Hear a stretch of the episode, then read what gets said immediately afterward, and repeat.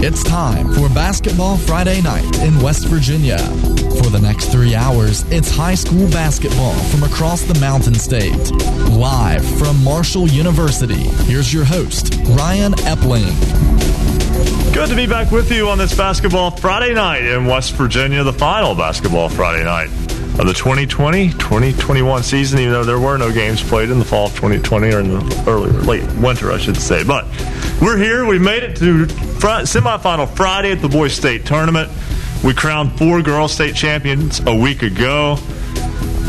Ryan Epling, Bill Cornwell, Coach Rick Marone with you. We'll go to the Charleston Civic Center Coliseum in just a moment. But, Bill, so far, only one game has really been affected by COVID at the state tournament. And that game was on the opening day, or excuse me, on the opening game Wednesday morning when Herbert Hoover had most of its varsity out. But outside of that, it's about as normal as it could be. I, I got to give kudos to those kids from Herbert Hoover, guys. I mean, you talk about giving them the hero award because, I mean, you talk about kids that were playing preliminary games, uh, you know, throughout our abbreviated basketball season, and you know they, they probably were looking forward to going up to the civic, the Coliseum and Convention Center, and just maybe some of them sitting on the bench and enjoying uh, uh, watching their uh, varsity guys do their thing. No, you're being called in to pitch, and and those guys actually, you know, uh, did the best they could. You know, they were overmatched, obviously, and uh, you know, you hate to say you, you kind of saw it coming, but for those guys to step up and represent the Huskies of Herbert Hoover and compete as hard as they did, and they did, they competed hard. They were just a little overmatched. Kudos to those guys, but again, that was the only game that we've had uh, affected, and uh, so far it's been really good. Uh, to this morning, a COVID sellout. It was a full house. Uh, let's say what four thousand maybe. Uh, mm-hmm. I mean, it looked like a, a great crowd tonight. Watch out, could be big crowds tomorrow. Well, let's get you a First, a quick scoreboard update. Set the stage for where we are today here on Basketball Friday night in West Virginia. Start in Class 4A, where Huntington falls to Morgantown. The Mohigans, the number one ranked team in Class 4A, will be in the initial Quad A state championship game. They defeat Huntington 64 to 42. They'll get the winner of Martinsburg and George Washington getting ready to tip off right now. We'll get an update on that throughout the day. In Class AAA, Shady Spring defeats Winfield 68 51. And Wheeling Central defeats Hampshire. There's a story there, too. 61 to 49. So, state championship tomorrow in Class AAA will be the number three seed Shady Spring and the number five seed Wheeling Central Maroon Knights. Class AA.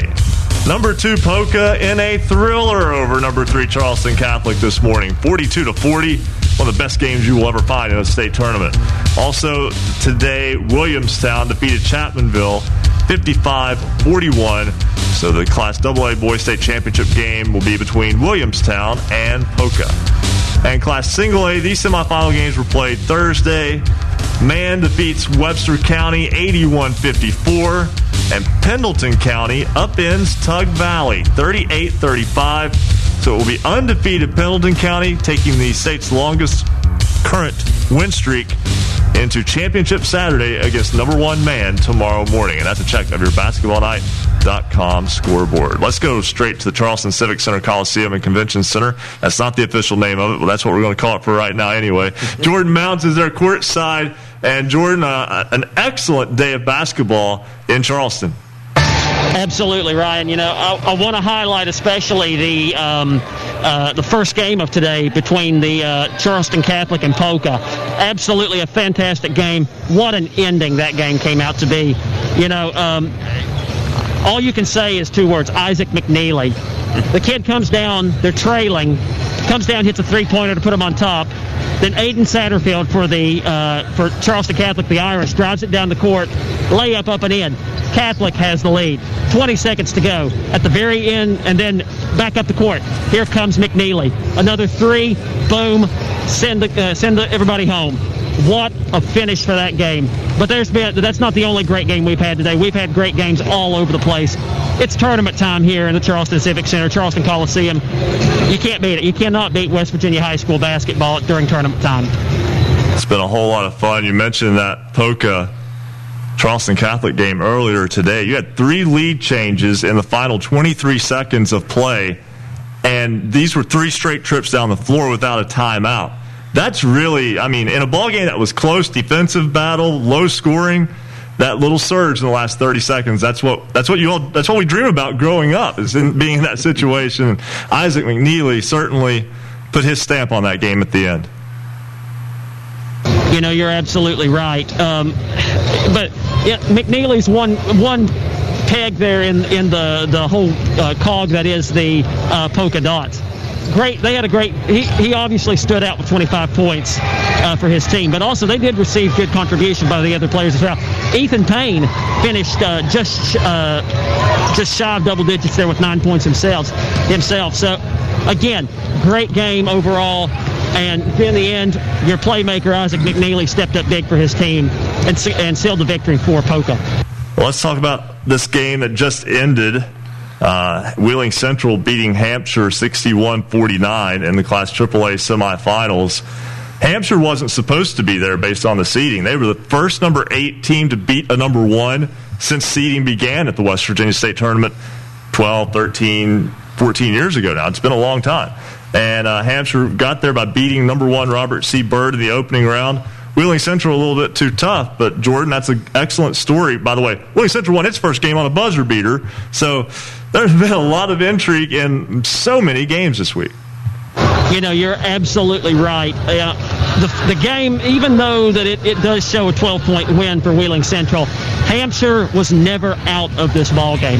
They kept making runs. They were in this ball game until the last couple of minutes of this game.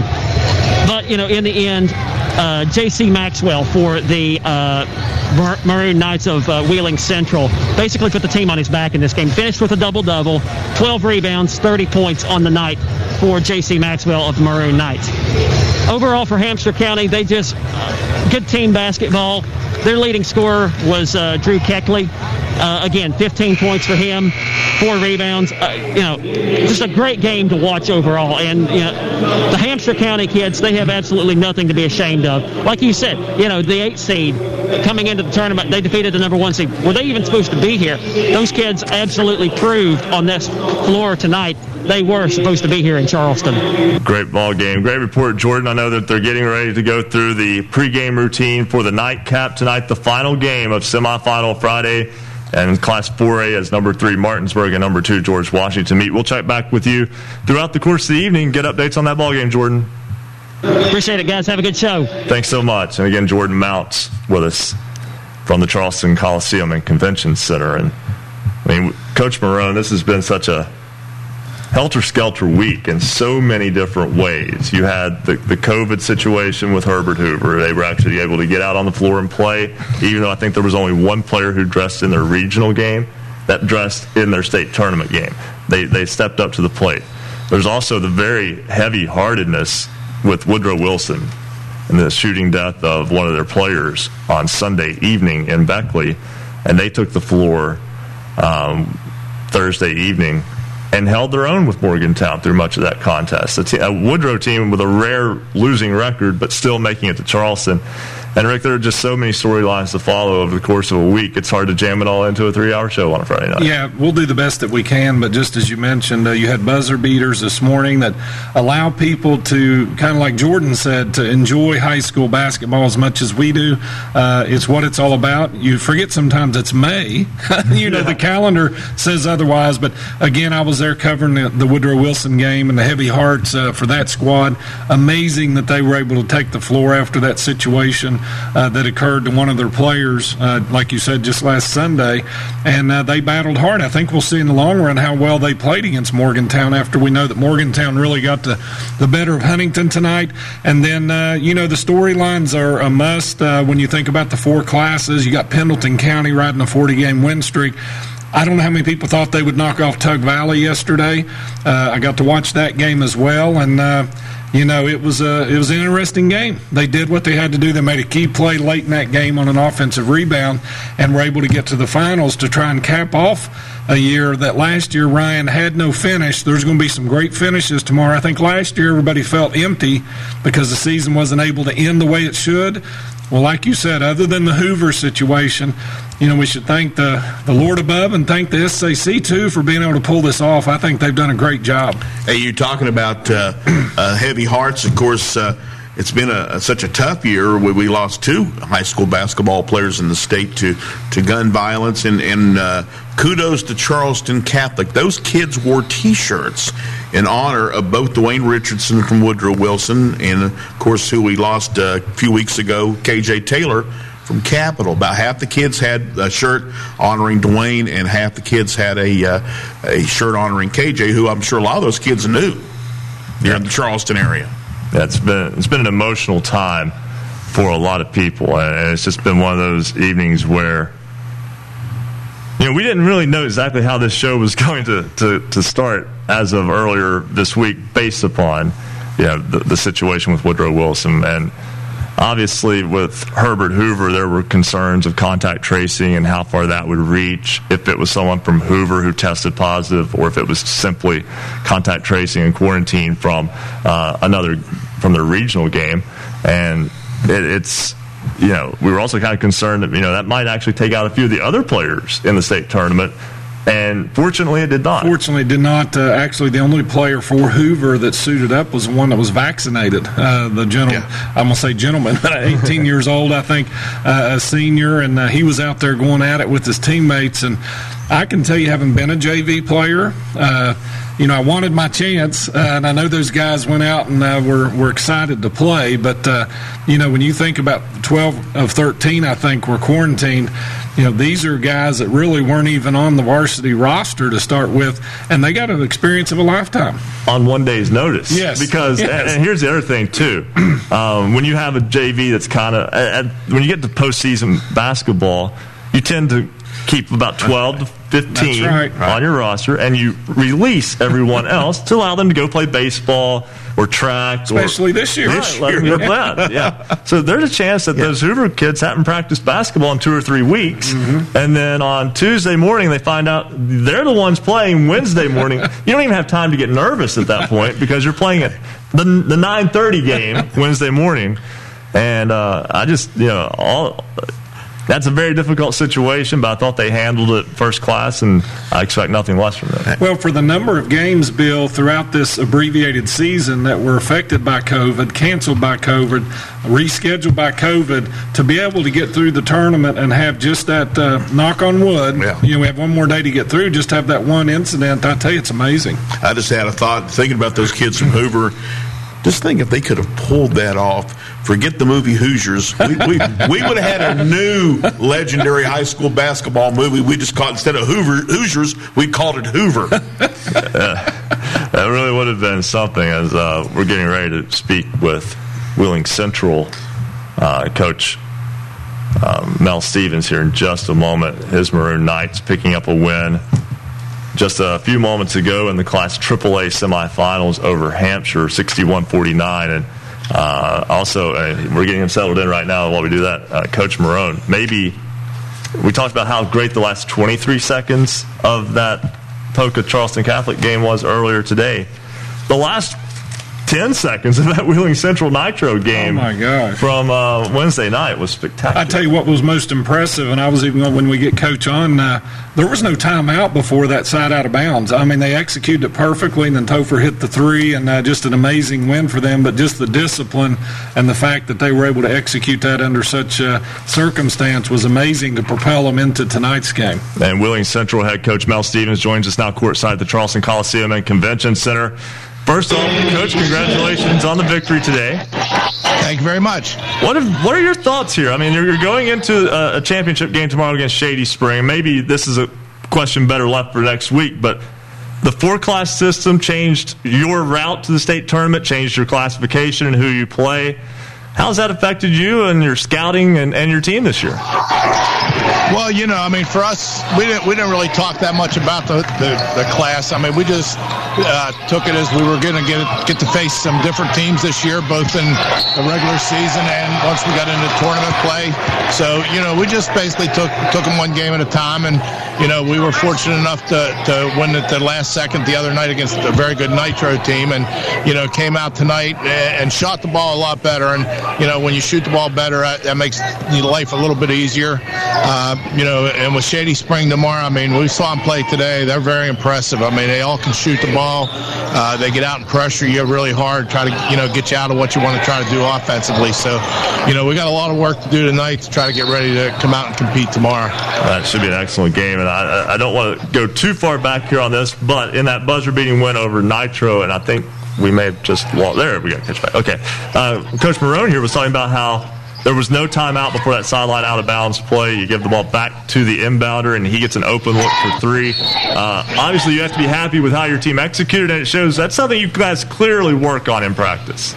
Sure. You know, I mean, we that our last practice before we came down here, we went over our, our, our special situation plays, and you know, I told them in the locker room after the game, you know, that sometimes they treat that stuff. You know, we're doing a five on zero just to make sure we know where we're supposed to go, and you know, they kind of treat it like, oh, we're never going to have to use that. And, you know, it, it, paid off the other night. I mean, Michael Michael made a big play. I mean, we, we ran at the, you know, try to get Ryan and look in the corner, but our last option was if that's not open, you know, hit the guy on the elbow and, and get it right back and, and try to get a shot. Big time win that night, a big time win tonight over Hampshire, 61 49 uh, you kind of had to play the, the role of the Cinderella spoiler a little bit today with Hampshire after their big win. That was a good basketball team. I think that was someone teams may not be all that familiar with because of when they were in the old class AAA, it was very hard to get out of the panhandle. That's that's a good basketball team you guys beat tonight. Yeah, it, it sure was. You know, they were in our region, which, you know, the way the region was set up was kind of odd because we had, you know, teams up up in the northern panhandle in one section and teams over in the eastern panhandle in the other part of the, you know, the other section, the other part of our region.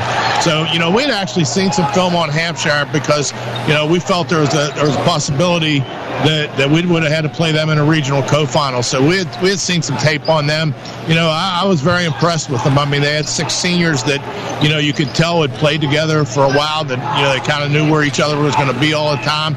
And, you know, a little bit of a surprise for them to get Byrd, but, you know, I felt the eight teams that were down here this year are, are were all capable of winning the game. And, you know, that kind of played out with, with them beating Byrd and, and Winfield pulling the upset against uh, Fairmont Senior. This Bill Cornwell. You, you didn't get a chance to play as many regular season games as a lot of other teams in the state did. And, you know, a lot of coaches will look at that and say, uh, you know, we, we didn't get much time to build momentum. It looks like you guys are just peaking at the right time. Perfect time right now. Yeah, hopefully. You know, uh, most, all the games we missed were basically because of the COVID protocol stuff with other teams. So, you know, we were able to continue practice. I mean, it was tough, you know, when you went, you know, I mean, we went from, I think, April 6th to April 21st, you know, between our last regular season game and our, our first sectional game. Um, but, you know, we were still able to get in in the gym and work on some stuff. But yeah, you know, once we got back to where we were able to start playing on a little bit more regular basis, uh, that and the fact that you know Ryan Reesbeck had been out for, for a while with the back back injury, and you know we got him back for, for the sectional final, and you know he's a key player for us, and getting him back and getting him back into you know playing shape has, has helped a lot. He had 17 points in that win over Nitro in the quarterfinal round. Wheeling Central getting the win in the semifinal round over Hampshire. Coach Mel Stevens, best of luck tomorrow as your Maroon Knights take on Shady Spring for the AAA championship. All right, guys. Thanks for having me. All right. Again, that's Coach Mel Stevens of Wheeling Central. And Coach Marone, you've been in those shoes before. Big win on semifinal Friday, going into Saturday. In fact, you were an assistant coach on a boys team that had to face Wheeling Central in a, in a state championship game. You've also taken girls basketball teams as a head coach. What's this week like for you guys? We'll, we'll get this and then we'll take a break. But first, what's, the, what's well, I'll tell you, like? uh, you're in a bubble. I mean, I, that's the easiest way to explain it. I know the two times uh, with the girls' side that we were able to go to the finals, uh, a lot of those games were within a very short period of time. Uh, one one run was in. We started on Thursday evening. Uh, we were actually in a Thursday uh, rotation, and then we had a Friday six o'clock game, and then we had to play at like twelve thirty on Saturday. So in a forty eight hour stretch, and within that we had a double overtime game, and then we had another win in the semifinals. So it's really it's all basketball. It's all rest and recovery, some film work, uh, very little physical work with practicing, and it's just recovering your body and then mentally trying to move on because that's what impressed me about Central. I mean, they get a huge win yesterday and have to turn around and play again, and you could tell those guys were not looking backwards. You know, and that's a veteran coach and a veteran ball club, and you've got to stay in the moment because momentum in the state tournament. I've been on boys and girls sidelines as well, where momentum has went against us, where we've had 16 point leads in the fourth quarter, and it can get away from you in a hurry up there because the momentum just seems so much bigger. But it's really like being in a bubble. I mean, you really have to stay focused on what you're doing. In the bubble before the bubble became before a, a the fad. bubble. yes. the AAA championship game tomorrow at 5:30 will be between Shady Spring and Wheeling Central. Shady Spring, by the way, this is the first time winning games in the state boys tournament. They got their first two wins in school history in the state boys tournament, so big time opportunity for them and an opportunity for Wheeling Central to win a classification it's never won before. Fun to watch. I tell you, it's going to be a great game, Mark. If you can get there and get a ticket, like Bill said, a lot of those sessions are sold out. But if not, uh, check it out online. That's going to be fun. Shady Spring flat out likes to get it up and down, and they like to shoot the ball. Should be a very good game. We're going to step aside, take a break. When we come back, we'll kind of recap championship Saturday from the girls' action last week. There were some outstanding ball games on that championship day, and a lot of people getting to celebrate over the past week. This is Basketball Friday night in West Virginia. Break one. That's when we come back here on the Fast Break Sports Network. Basketball Friday night in West Virginia will return in two minutes on the Fast Break Sports Network.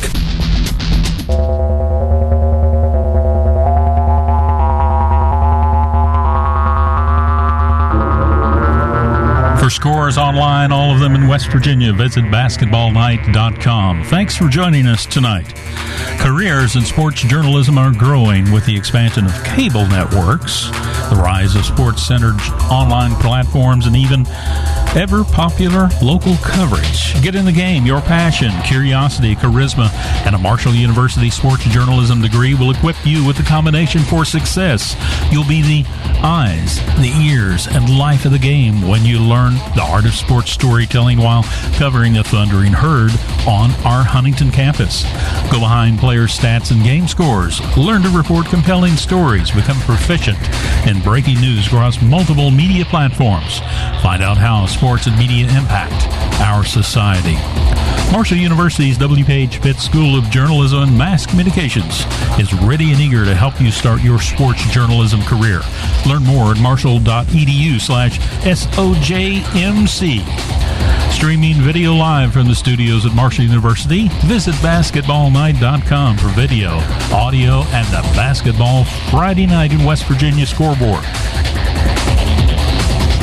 Big thank you to our affiliates out there carrying basketball Friday night in West Virginia, including 104.1 FM WVXS and Romney 92.5 FM, WZAC Madison Danville Charleston 105.5 FM, WKQV Cowan and Heard in Braxton County on 106.9 FM. Join us on Twitter at hoops underscore roundup at hoops underscore roundup.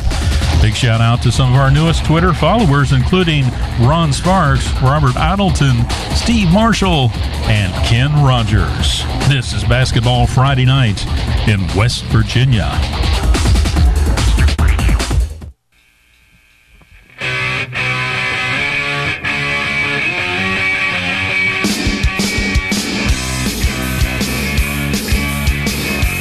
Is high school basketball's home for the Mountain State. Basketball Friday night in West Virginia on the Fast Break Sports Network. Now, back to your hosts, Bill Cornwell, Coach Rick Marone, and Ryan Epling. 923 on this Basketball Friday night in West Virginia. Ryan Epling, Rick Marone, Bill Cornwell. Happy to have you here as we come to you from the WMUL studios on the campus of Marshall University on this, the seventh day of May in 2021. It just it still sounds weird. It's just not getting used to. But I will say real fast, and we'll get a score update on that Martinsburg George Washington game in a moment.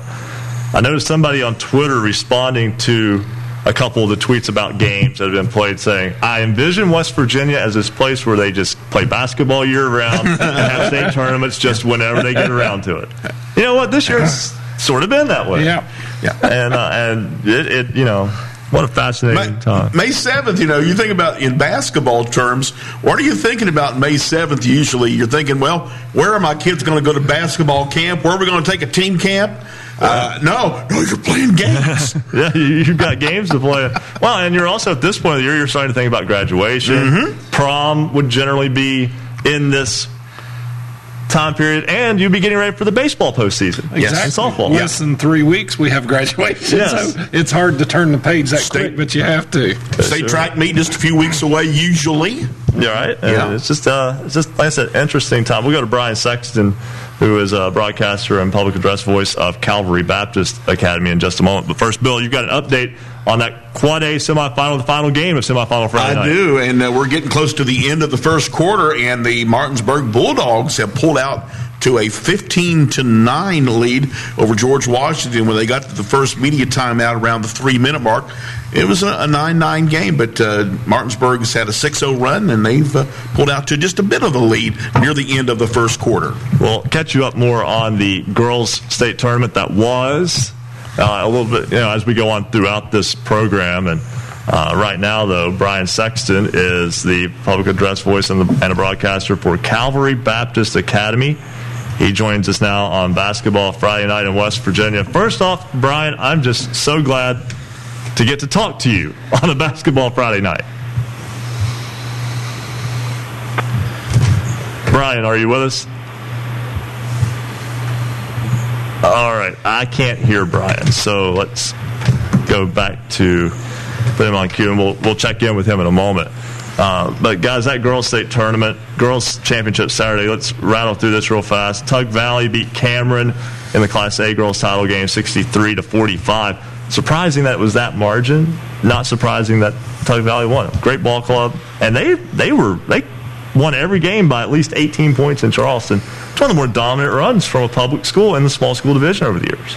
Yeah, we were one of the first victims, so I can tell you I was gonna they're say- impressive, uh, well coached, uh, and uh, really got some top notch players. Of course, Kaylee Baysden leads the charge for the Panthers. Uh, you know, Jordan gets to watch them throughout the year, but uh, they put together a, a run I think that's uh, going to be something to uh, marvel at and try and uh, emulate because they really ran roughshod all the way through the tournament. Hopefully, we get to talk with head coach Clyde Farley a little bit later on because I've got a very important question to ask him about how he'll remember May 1st from here on out. also, uh, the Class AA Girls State Championship game, Wyoming East beat Parkersburg Catholic 61 50. That was a very good ball game, too.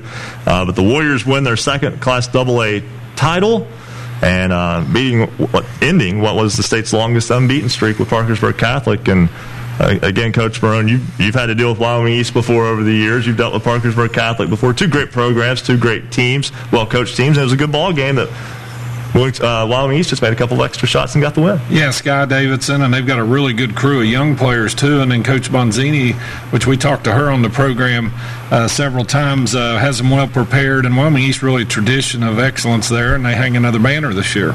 Perhaps the biggest surprise, it was a surprise, it was a shocker in terms of how it played out, but the biggest surprise was Nitro winning the Class AAA Girls State Championship 51 45 over Fairmont Senior, ending the Polar Bears' undefeated run into championship Saturday. And here's what was interesting with that, guys. Bailey Goins, who ended up being co-player of the year. You had the two co-players of the Yes. year in that ball game, Marley uh, Washenitz and Bailey Goins going head to head, but they didn't go head to head long.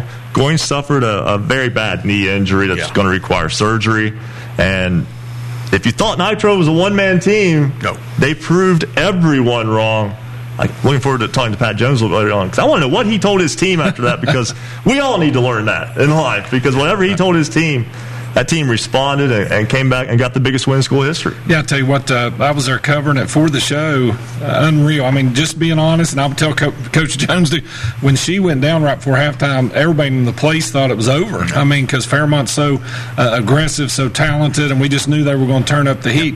But I tell you what, Taylor Maddox and the rest of that crew for Nitro. Uh, you see things in sports sometimes that really make you understand why you love sports. That was one of them. Nothing against Fairmont. They got a great team and had a great run. But to see things you don't really expect to happen because the will to win uh, is amazing. a lot of grit with that team. That's that's the word I would use. They had a gritty performance, and they were just mentally tough. And this this won't mean anything to our friends from Fairmont Senior who've been so good to join us, but it's true. It's because they're so good, and it's the respect for them that makes that such a remarkable Right. game. And to know it took such an effort to defeat them.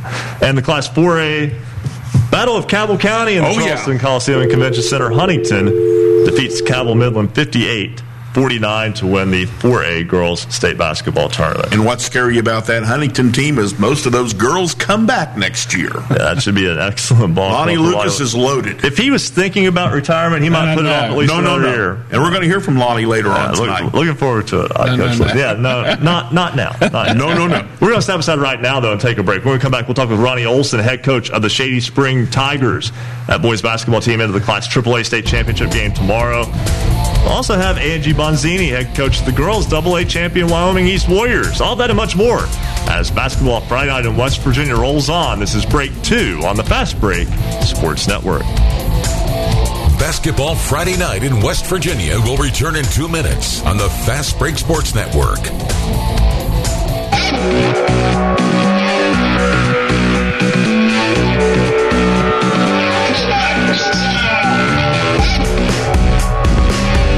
You love basketball, then there's only one place to be on Friday nights after the game and during the state tournaments. It's Basketball Friday night in West Virginia. Thanks for joining us, and we appreciate you being with us tonight. Big thank you to our many affiliates carrying Basketball Friday night in West Virginia. We appreciate them, including 1600 AM 98.1 FM WKKX in Wheeling. 1370 AM, 97.7 FM, WVLY in Moundsville, 101.1 FM, WV, WP, LP in Wayne, 91.5 FM, WRSG Middlebourne, 102.3 FM, WMTD in Hinton. Join us on Twitter at hoops underscore roundup, at hoops underscore roundup, and uh, send us a tweet. Tell us about your game, your teams, things about the season. Love to hear from you. Big shout out to some of our newest Twitter followers, including Dylan Hall Baller, Peyton, Mike Chalsimer, Austin Banks, Carmen, Patrick O'Brien. They all joined us here recently on Twitter at hoops underscore roundup. At hoops underscore roundup. Give us a call tonight, toll free, 855 784 6677. 855 784 6677. You can watch our high definition video by going to basketballnight.com. All it does is take one click to watch. You can listen from there also.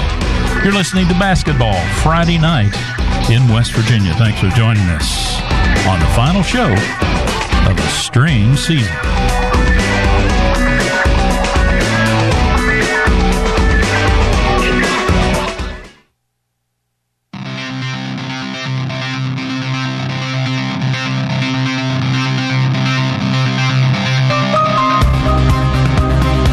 To date on your favorite teams. Check out basketballnight.com.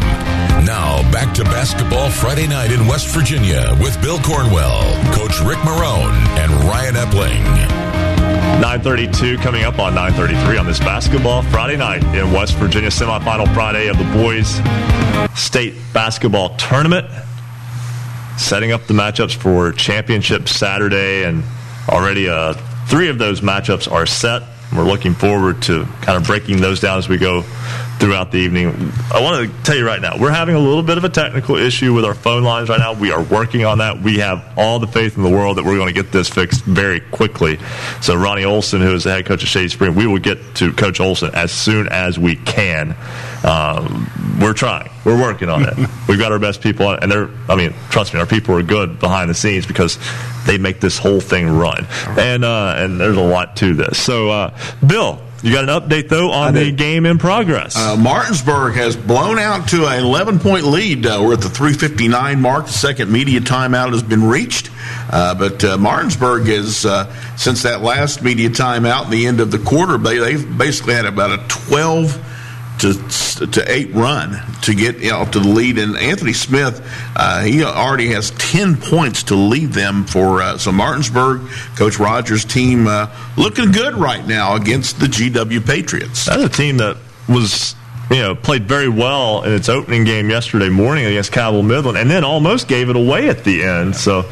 Uh, that, that's still a very good basketball team. Something we noticed in girls basketball and uh, we'll we'll get to that point in a moment. But it was weird the dichotomy of where the teams that won were located. Almost actually all four of them, the schools reside south of I sixty four. All right, that's not normal for to be like that one sided in a given year. Interesting. We'll see if that's something that plays out further, if that's just the way it worked out this year. Who knows? it's hard to tell. But I think we've got our phone lines fixed.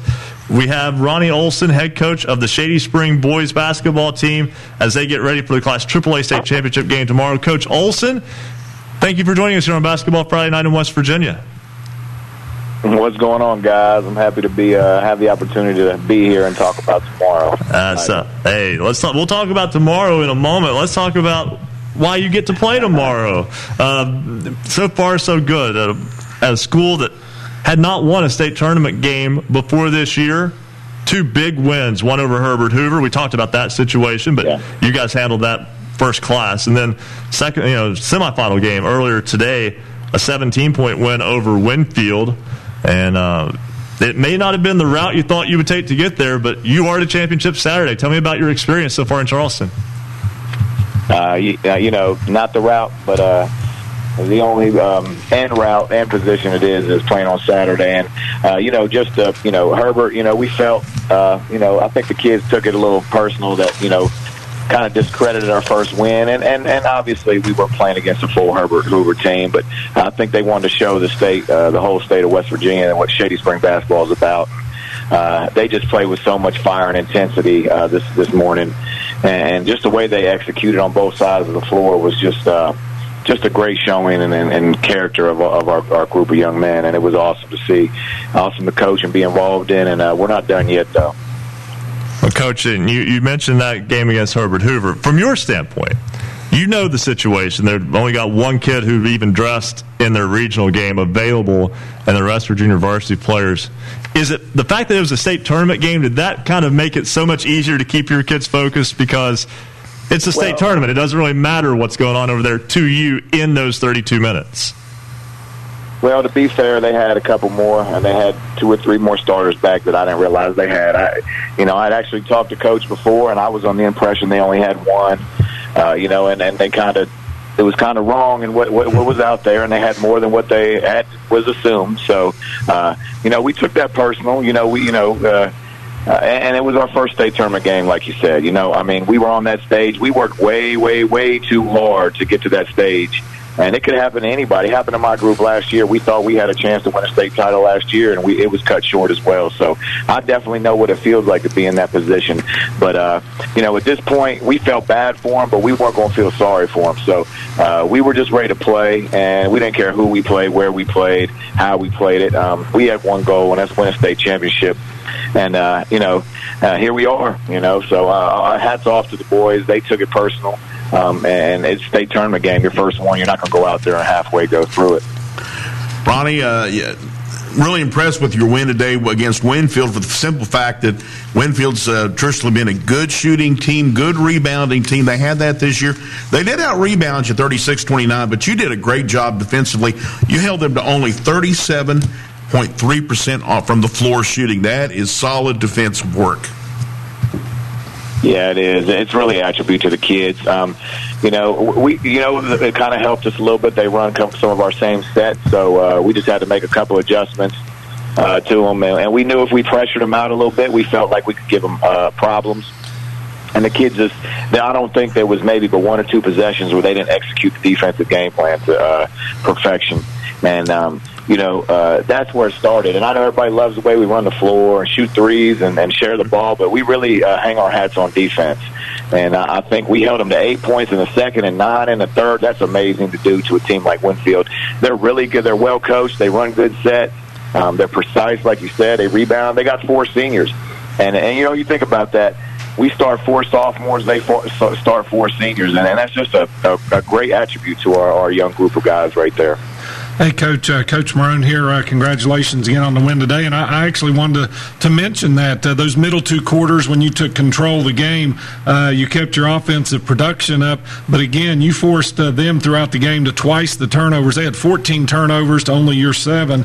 You're taking care of the basketball, and that keeps you in the game. And then when your shots start falling, you're able to get some separation. So just talk about getting a young group to kind of buy into your your uh, philosophy. They see success with it. But I can tell you as a fellow coach, you know, getting that 32 minutes of commitment is impressive to see, and you guys are hitting on all cylinders on both sides of the ball. I appreciate that, Coach. Uh, it is, you know. Um, I mean, you know, it's hard to keep kids locked in anything nowadays, even watching a, a movie without getting on their phone. you know, let alone four quarters of basketball. But um, you know, these kids, I know, and people say they, our community and the history of what they want to be a part of means so much to them. It's bigger than themselves, and I think they realize that. You know, when you talk about history, this is truly a, a historical moment, and we, we, you know, when you put yourselves and you realize sports is, means so much to you, your family, your community, and you know, all you do is travel in stinky gyms and you're traveling on a weekend, you're playing summer league, and your parents are yelling at you, and you know, and and and, and here you are at the pinnacle of West Virginia high school uh, sports, and everybody knows it's to get to Charleston. You there's there's some great players, great coaches that have never got to be in this opportunity. And, and we talk about that. Enjoy every hour, every compliment you get coming off the floor, every practice, every dribble, you know, every water you, you drink on the sideline. Just enjoy it, you know, and uh, take it in and and and definitely play like you're the best team and play like you have a chip on your shoulder. And uh, you know, like I said, I was there in, in my senior year and lost the state championship game after beating one seed Tug Valley, and I've, I've shared that with them a little bit. You know, uh, I thought you know we had beat the best team, and here we are, got beat to a team that weren't wasn't supposed to be as good as us in Magnolia, and I've shared that with them and uh, I, I don't think this group is going to um, waver. I think they're they're you know they're they're super focused. They're good kids. It's the way they approach the game of basketball is impressive at their age, and uh, that, that you know that's attribute to their parents as well. Championship game coming up tomorrow at 5:30 against Wheeling Central. What do you know about the Maroon Knights? Uh, they're good. They're disciplined. They're well coached. They run great sets. Uh, you know, if we thought we had to play good defense tonight, we're going to play better defense tomorrow night. Um, you know, they, they have great shooters. Uh, they space the floor well. Um, they try to get mismatches. Um, you know, coaches, you know, he, he's done a great job with that program. Uh, you know, so it's a challenge, um, but just to be in that position to have a challenge on Saturday, on Championship Saturday, is, just uh, amazing in itself. And I think if we do what we're supposed to, play Shady Spring basketball, lock in on defense, um, I think we're going to be all right. And I, I, hopefully it's enough to get us a state championship tomorrow. Well, you took out uh, and tomorrow you take on Mel Stevens, the head coach of Wheeling Central and his Maroon Knights ball club. You beat his son's team today at Winfield. You kept the father son thing from happening. I don't know. I mean, you're a little bit of a spoiler there from a storyline standpoint, but I think it's a heck of a story what you guys are doing too. So uh, definitely appreciate getting to talk with you tonight, Coach, and best of luck tomorrow. Thank you, guys. Appreciate it. You guys do a good job. Uh, thank you thank so you. much. And again, that's Ronnie Olson, head coach of the Shady Spring Tigers boys basketball team. They will win the state championship tomorrow, and I don't think they'll be getting a. Uh, you know, I, this is joking, but you know, I don't think the Stevens family, if they beat Wheeling Central tomorrow will uh, be sending them Christmas cards. they will not, but I tell you what, if you want to feel like you're working hard without having to do anything, watch Coach Olson on the sideline. I can tell you, as an older coach, I'm, I don't know, I don't know how old he is. I don't know, uh, but I'm telling you what, he is intense, and his players feed off of that. And if you get a chance to watch the game, yeah. it's well worth he's, it. He's the Energizer Bunny. He yeah. doesn't stop. The, but the, one thing I do love this. This is a classic. Northern West Virginia, Southern West Virginia battle and you know let's uh, take the two parts of the state and just decide who's going to come out on top. So that's what's beautiful about this little matchup between Shady and Wheeling Central. Uh, it should be a great ball game, and, and what I thought was interesting too there, and we'll take a break here in just a moment, then get back to the phone lines. But you know, you heard Coach Olson mention his senior year when they beat Tug Valley, who was ranked number one in the uh, semifinal round and then lost in the championship to Magnolia. That Independence team in 2000 that he was a part of was one of the more underappreciated, really good basketball teams over the years. They lost by four to Magnolia, who finished 16 and 11 and won the Double A title in 2000. But that was a, that was another one of those improbable outcomes over Greg Davis and Tug Valley at that time were oh just amazing. Well, and think about this. I mean, Winfield had just upset Fairmont. I mean, yeah. so you got a team that's really feeling it's their time. And boy, uh, Shady Spring just really come out and, and dominated. We're at halftime in the uh, 4A semifinal. Martinsburg's leading George Washington 34 to 28. Uh, GW actually had kind of a, a run there toward the end.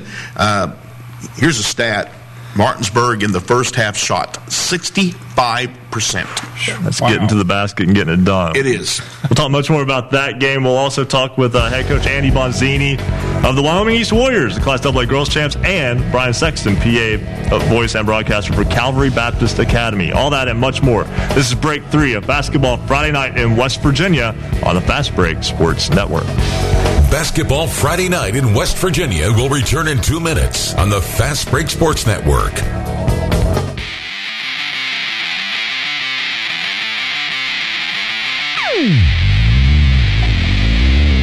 This is high school basketball's voice in the Mountain State. Basketball Friday night in West Virginia. Marshall's sports journalism graduates learn transferable skills that score competitive careers. It is time for you to get in the game.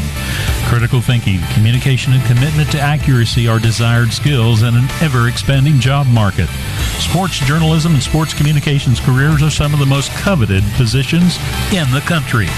The Marshall University School of Journalism and Mass Communications is ready and eager to help you start your journey. Learn more at Marshall edu slash SOJMC. And we want to thank all the folks at Marshall University, WMUL, for letting us kind of come in every Friday night during season and take over. We really appreciate all you guys. Thanks for all the volunteers and everything you do. You really make this a special show. Also, thanks to our affiliates all around the state of West Virginia carrying Basketball Friday night and have carried it for years, including one of our first affiliates, 1290 AM, 101.9 FM, WVOW in Logan, 101.7 FM, WYAPLP in Clay, 98.5 FM, 101.5 FM, WQAZ Edmund Beckley, 90.7 FM, WFGH Fort Gay, 950 AM, WBES in Charleston, and of course, Marshall University's flagship station, 88.1 FM, WMUL in Huntington. This is Basketball Friday night in West Virginia. Thanks for joining us.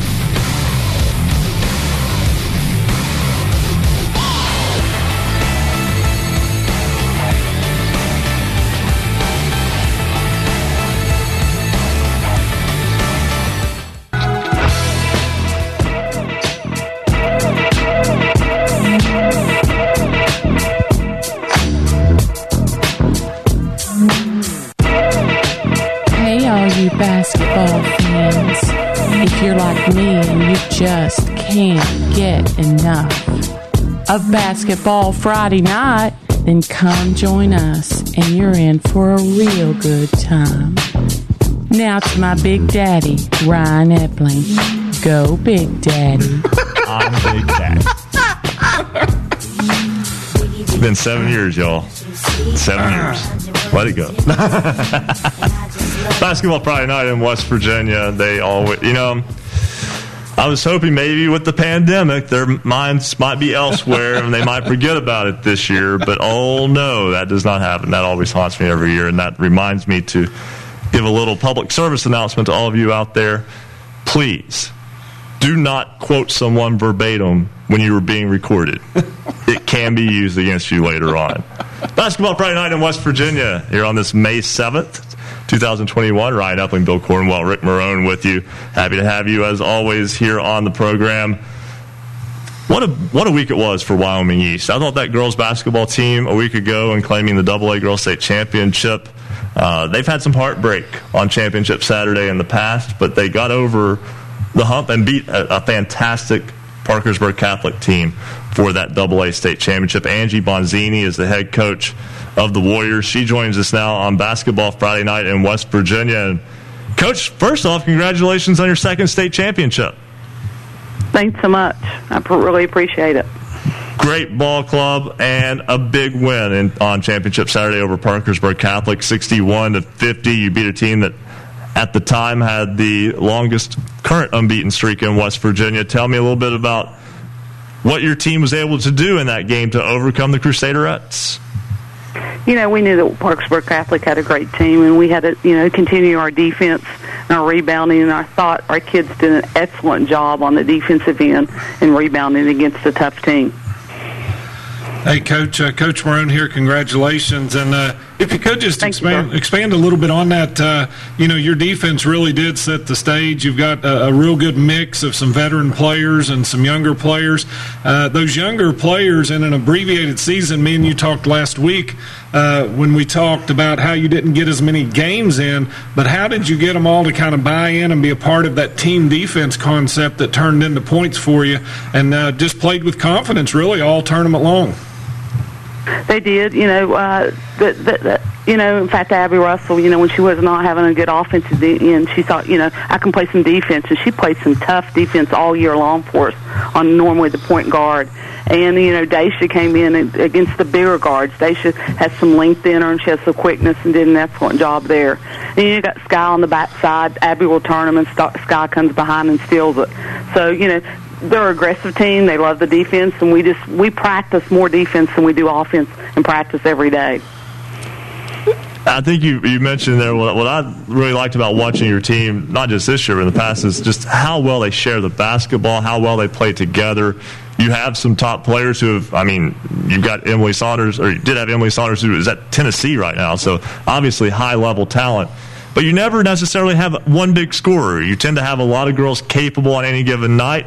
And uh, that was the kind of the case this year. You didn't necessarily have a big center, but what you did have was a, a ball club that just played very well together absolutely, you know, team. And I think when you talk about the scoring, it goes back to our two point guards the last eight years. You have Gabby Lupardus and Skylar Davidson. They're excellent passers, and they got the other team, you know, t- team members involved. If somebody was open and worked hard to get open, more than likely both of them were going to get you the ball. And Sky had an excellent tournament for us this year, as did you know everybody that stepped on the court contributed. Coaches Bill Cornwell, uh, just looking back at, at, our abbreviated season this year, and and uh, this is probably going to be one that's just going to, in your mind, is going to hang for a long time because of the, the unusual journey it's been to get to where we got to play for a championship, and of course, you guys earned your championship last Saturday. It, was unusual. You know, we got uh, couple teams that were quarantined against us and kind of put us down. You know, we had eight games going into the tournament. So it was definitely, you know, we were trying to keep our team separated from other people to keep them from, you know, uh, having to go into quarantine. So it was definitely unique. And, you know, when you got 15 uh, high school girls kind of together, and, you know, it can be, what's the word I'm looking for? Uh, entertaining at times. it's definitely, we won't forget this season. I think nobody will.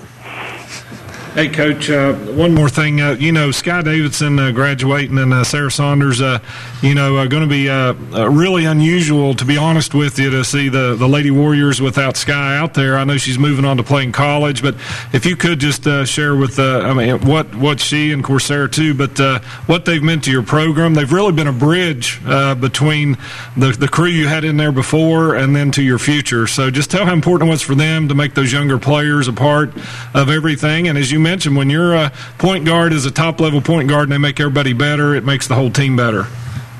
It sure does. You know, you, you can't replace somebody like Sky. You know, we'll do our best to get there, and we got excellent people. But uh, they've both meant a great deal of leadership on and off the court. You know, we had very young guards. Maddie Clark did not play like a freshman was a freshman. And Sky and Sarah there were to build her up, and that that was their job, you know, to be positive with the kids. And we can't replace them. You know, Sarah gives a lot of things that the stat doesn't, the stat sheet doesn't show. You know, a screen. She's our best screener by far on the team, and tipping a ball where another person gets a rebound. So, you know, you can't replace them. We wish them well, and I know they'll both do great things in the future. We just, you know, we'll have to try to continue on to to uphold where they they put us at. Angie Bonzini, head coach of the Wyoming East Warriors, the girls Class AA state champs. Thanks so much for joining us, and congratulations not just on the championship, but an amazing season as well. Thanks a bunch. I always enjoy my time with you guys. All Stay right. safe. Absolutely. Thank you. Again, that's Angie Bonzini, head coach of Wyoming East. And let's jump right back into it. We've got a couple of minutes here you know what? Let's let's hold Brian Sexton until after the break. He's been on hold for 20 minutes, but we'll have to put him on hold here for just a little bit longer because I want to give him enough time to actually uh, talk with us a little bit. He's but almost in Bo Anderson territory. he's getting well. No, no, no. Bo, Bo's just getting warmed up. No, he's just getting warmed up. Of course, he already had. He was. We tried to take him earlier when we were citing phone line issues. Then, but again, we got.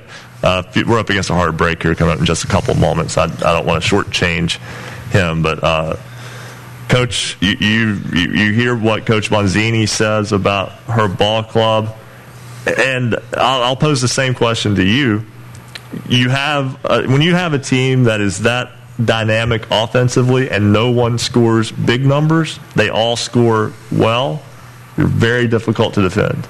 Yeah, and I think that's been a tradition there at East, and it, it, she hit, she hit it right on the head. It goes back to your point guard, your best players. When your best players will defer to make everybody better, you can really have elite teams. And I, and I think back of teams that I've coached and been a part of, there's balance. You might have a player that could pump in 30 points a game. Had they chose that route, they will get 18, and they'll raise everybody else's level. And uh, you know, I just think of the great players that come through and build. Uh, you know, Yeah. uh, they raise everybody up. Exactly, you know, and, and just watching Wyoming East over the years, as we all have, uh, you watch their their style of play. Yeah, they've always had those good standout players, but if you watch the style they play, especially on the offensive side, you don't see a bunch of girls standing around looking, watching the star. Everybody's involved in the offense; they're doing their job, and that includes the stars. Everybody is. It's a, it's truly a great piece of team basketball, and Coach Bonzini does a great job getting it together. Well, we got just a, a little bit here before the break, and but before we do go to the break, I want to go back to the Charleston Coliseum and Convention Center. Jordan Mounts courtside for this 4A uh, semifinal between George Washington and Martinsburg, and Jordan becoming a real tight game. Hey Brian, uh, really quickly here before uh, before you all do go to the break, uh, 5:54 left in the third quarter. Uh, George Washington has gone on a seven to zero run to open up the uh, second half of play here. They currently lead this game 35 to 34 over the Martinsburg Bulldogs.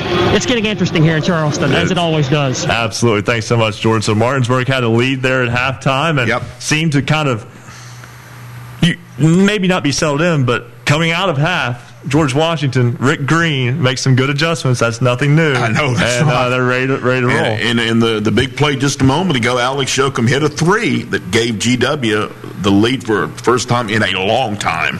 Coach, it's the those first five minutes, maybe first three minutes out of the locker room are maybe the most important minutes of the game. They are. You you stress that to kids the first we call four minutes, but the first half of that third quarter really sets tone for the home stretch. and that's where George Washington has been uh, making some ground up. So.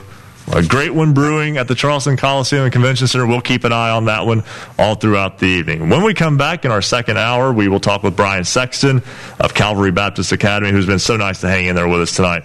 And we'll also talk with Dave Tallman, head coach of the Morgantown Mohigans. They're into the Class 4A championship game. They're awaiting the winner of the game that's currently in progress. We've got all of that and so much more when we come back for hour two of Basketball Friday night in West Virginia. I can't stress how nice it is, how normal it seems to be here on a semifinal Friday. It's not as cold as usual, and that's okay. It was light when I drove in. That was weird. But other than that, this feels close to normal for now. And so glad that is the case. More basketball Friday night in West Virginia, hour two after the break.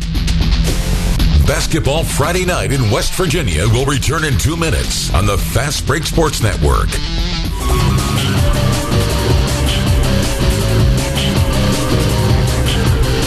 For scores online all throughout the season, visit us at basketballnight.com.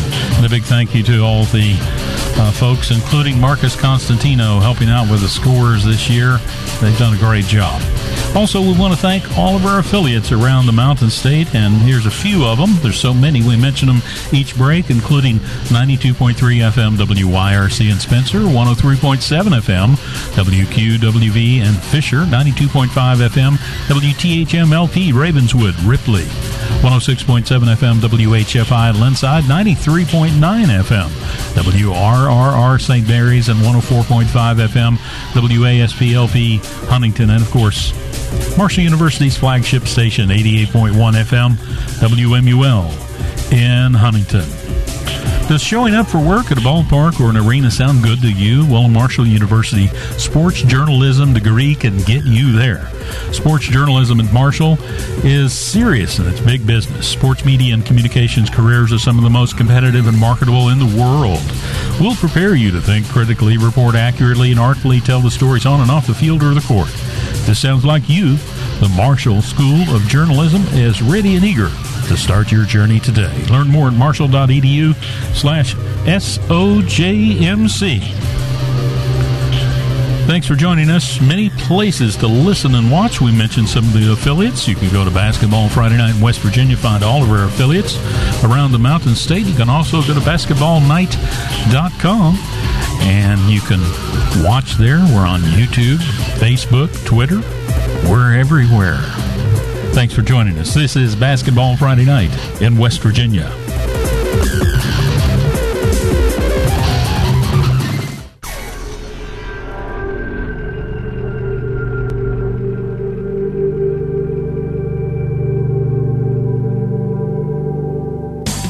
Welcome back to Basketball Friday Night in West Virginia.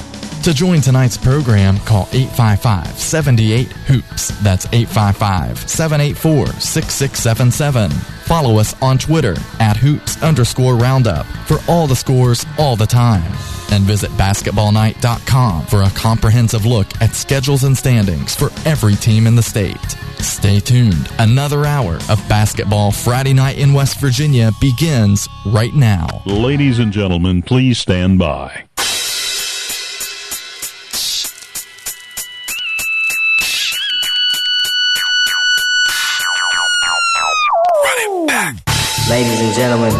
Here he is, the notorious Ron Epperlin. But oh, we all know him by another name.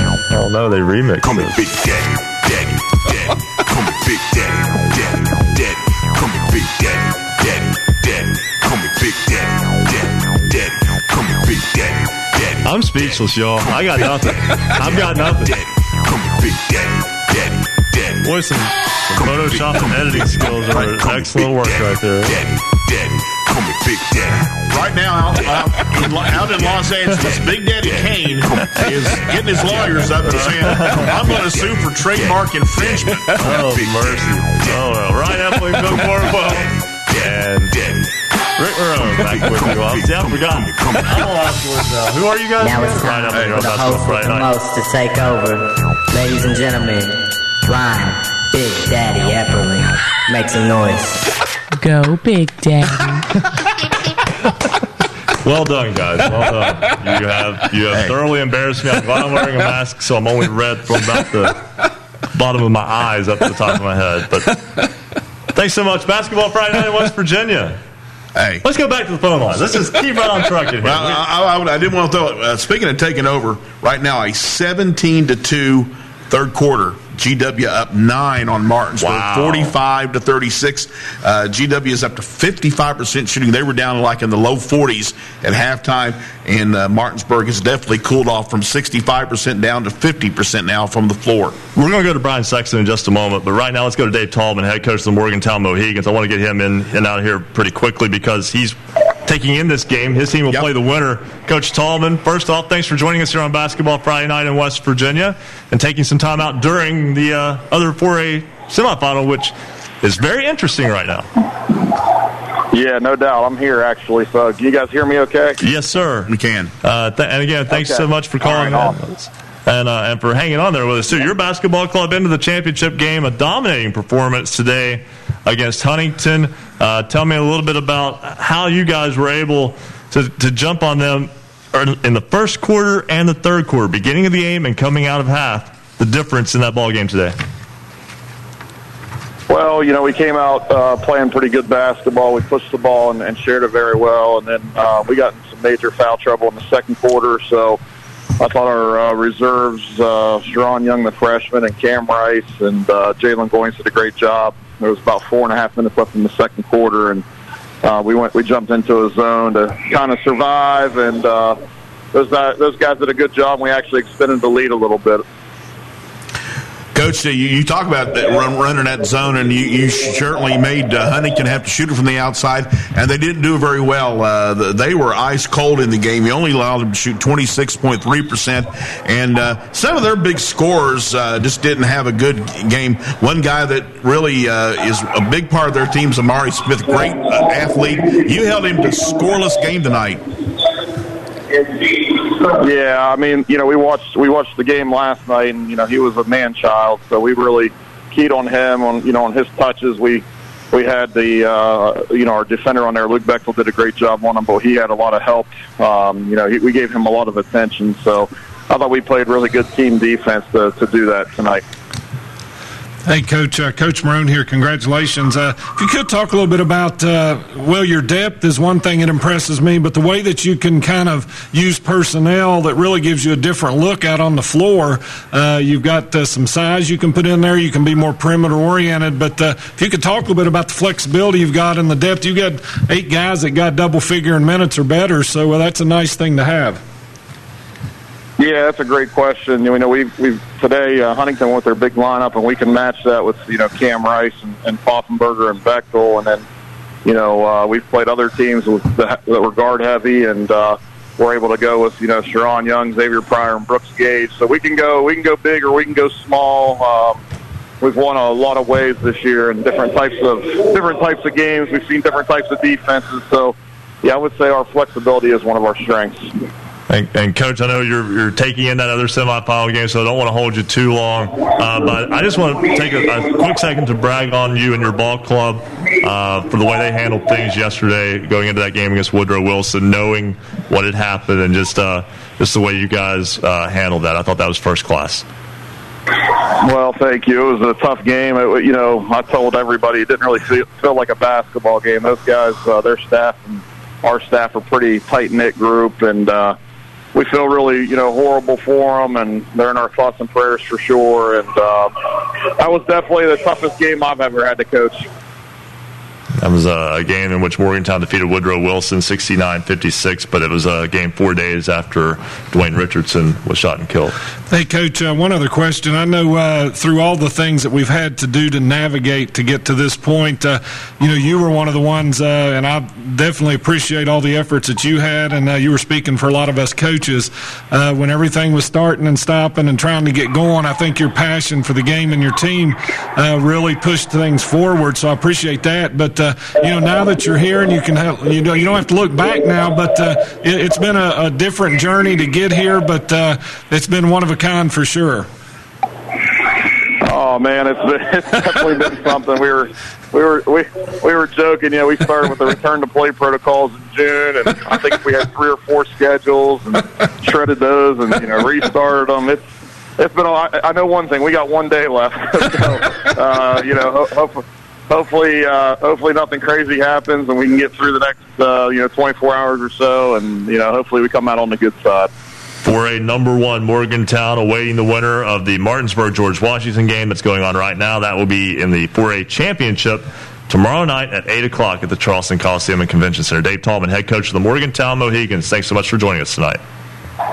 No problem, guys. Thanks for having me. We'll talk to you soon. All right, sounds good, and uh, certainly appreciate him taking time out. I don't. I just. I felt like you know he called us and it was great. I just didn't want to bother him too much because I know he, he's watching that other game. Listen, he's multitasking. He is. I mean, it didn't seem like it bothered him at all that yeah he's scouting uh, GW in Martinsburg, but hey, he was just having a great conversation with us. We'll we'll dip into Jordan Mounts in just a moment to get a, another update on that one. But first, let's go right back to the front lines. Brian Sexton, so nice to, to stay with us. Iron Man of the night, Calvary Baptist Academy, public address voice and broadcaster. First off, Brian, thanks so much for hanging in there with us tonight. Well, Ryan, Bill, and, and Coach, I have learned some things while I've been oh, home. So I, I have I have learned some things. Uh, so the first thing I've learned is that, that Coach Ronnie Olson of Shady Springs sounds a lot like my old friend Ryan Arrowwood, who's now the head coach at the University of Rio Grande. I, I heard a, I heard a, a familiar sounding refrain there that I had heard a time or two before when when Coach Arrowwood and I were together at Teays Valley Christian, and then the second thing that I learned is that Ryan Epling has a direct connection to Robert C. Byrd. Both have been called Big, Big Daddy. Daddy. that you know, ironically, And that yeah, eh, that's that's what got me in trouble. Yeah, and the third thing is that, that, that Wade Miley had a perfect game going for the Reds through five innings tonight. I think he, he may have lost it while I was on hold. Uh, that that that's what. Well, I, w- I was trying to refresh, as, as you said. Let's let's go to Brian Sexton. I was trying to refresh because I know Bill Cornwell's penchant for details, and so I wanted to to have just the right amount of information for my old friend there. So, uh, but but I do know this: the Reds have not scored. They've scored one run in 39 innings. So I know uh, yeah. it's ironic we're talking high school basketball and Major League Baseball. And, and you know what's even weirder, guys, is both Marshall and WVU have both had their spring games before the, the West Virginia State basketball tournament. So- That's a good point, Brian. Yeah, just throw that in there too. It's been a it's been a year like no other, thankfully. And uh, but we're we're getting there. Well, what else you want to talk about tonight? I mean, I'm, I'm, I'm, I'm, I'm game for whatever. I, I, I just want to mention that Wade Miley lost that perfect game effort on an error. Oh, that's a hard way for that to happen.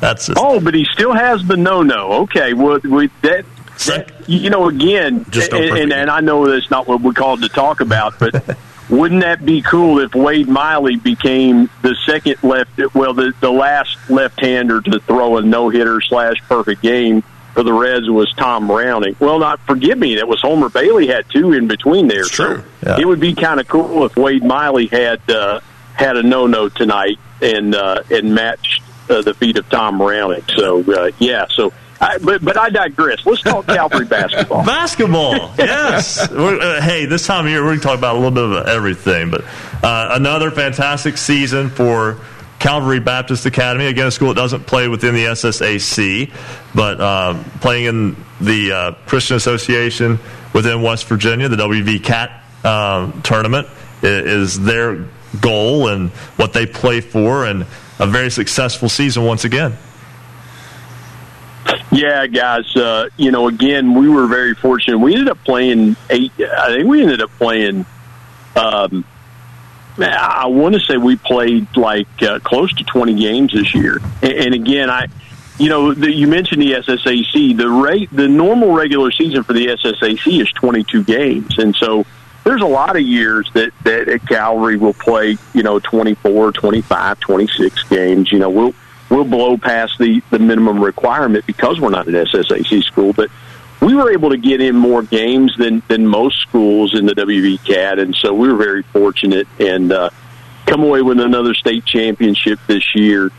Um, it was incredible. So you know, it was it was. Uh, I heard you mention. Uh, you know, I heard Coach Tallman mention about the multiple schedules. I, I was asked to come back in July of last year. You know, they asked me to come back for one more year, and um, you know, we we worked through the same thing. You know, we thought we were going to start in November. We thought we were going to start in January. You know, February. So, you know, everybody persevered and and um, made it happen. And, and Calvary had a great season this year. And and by the way, I, I want to mention.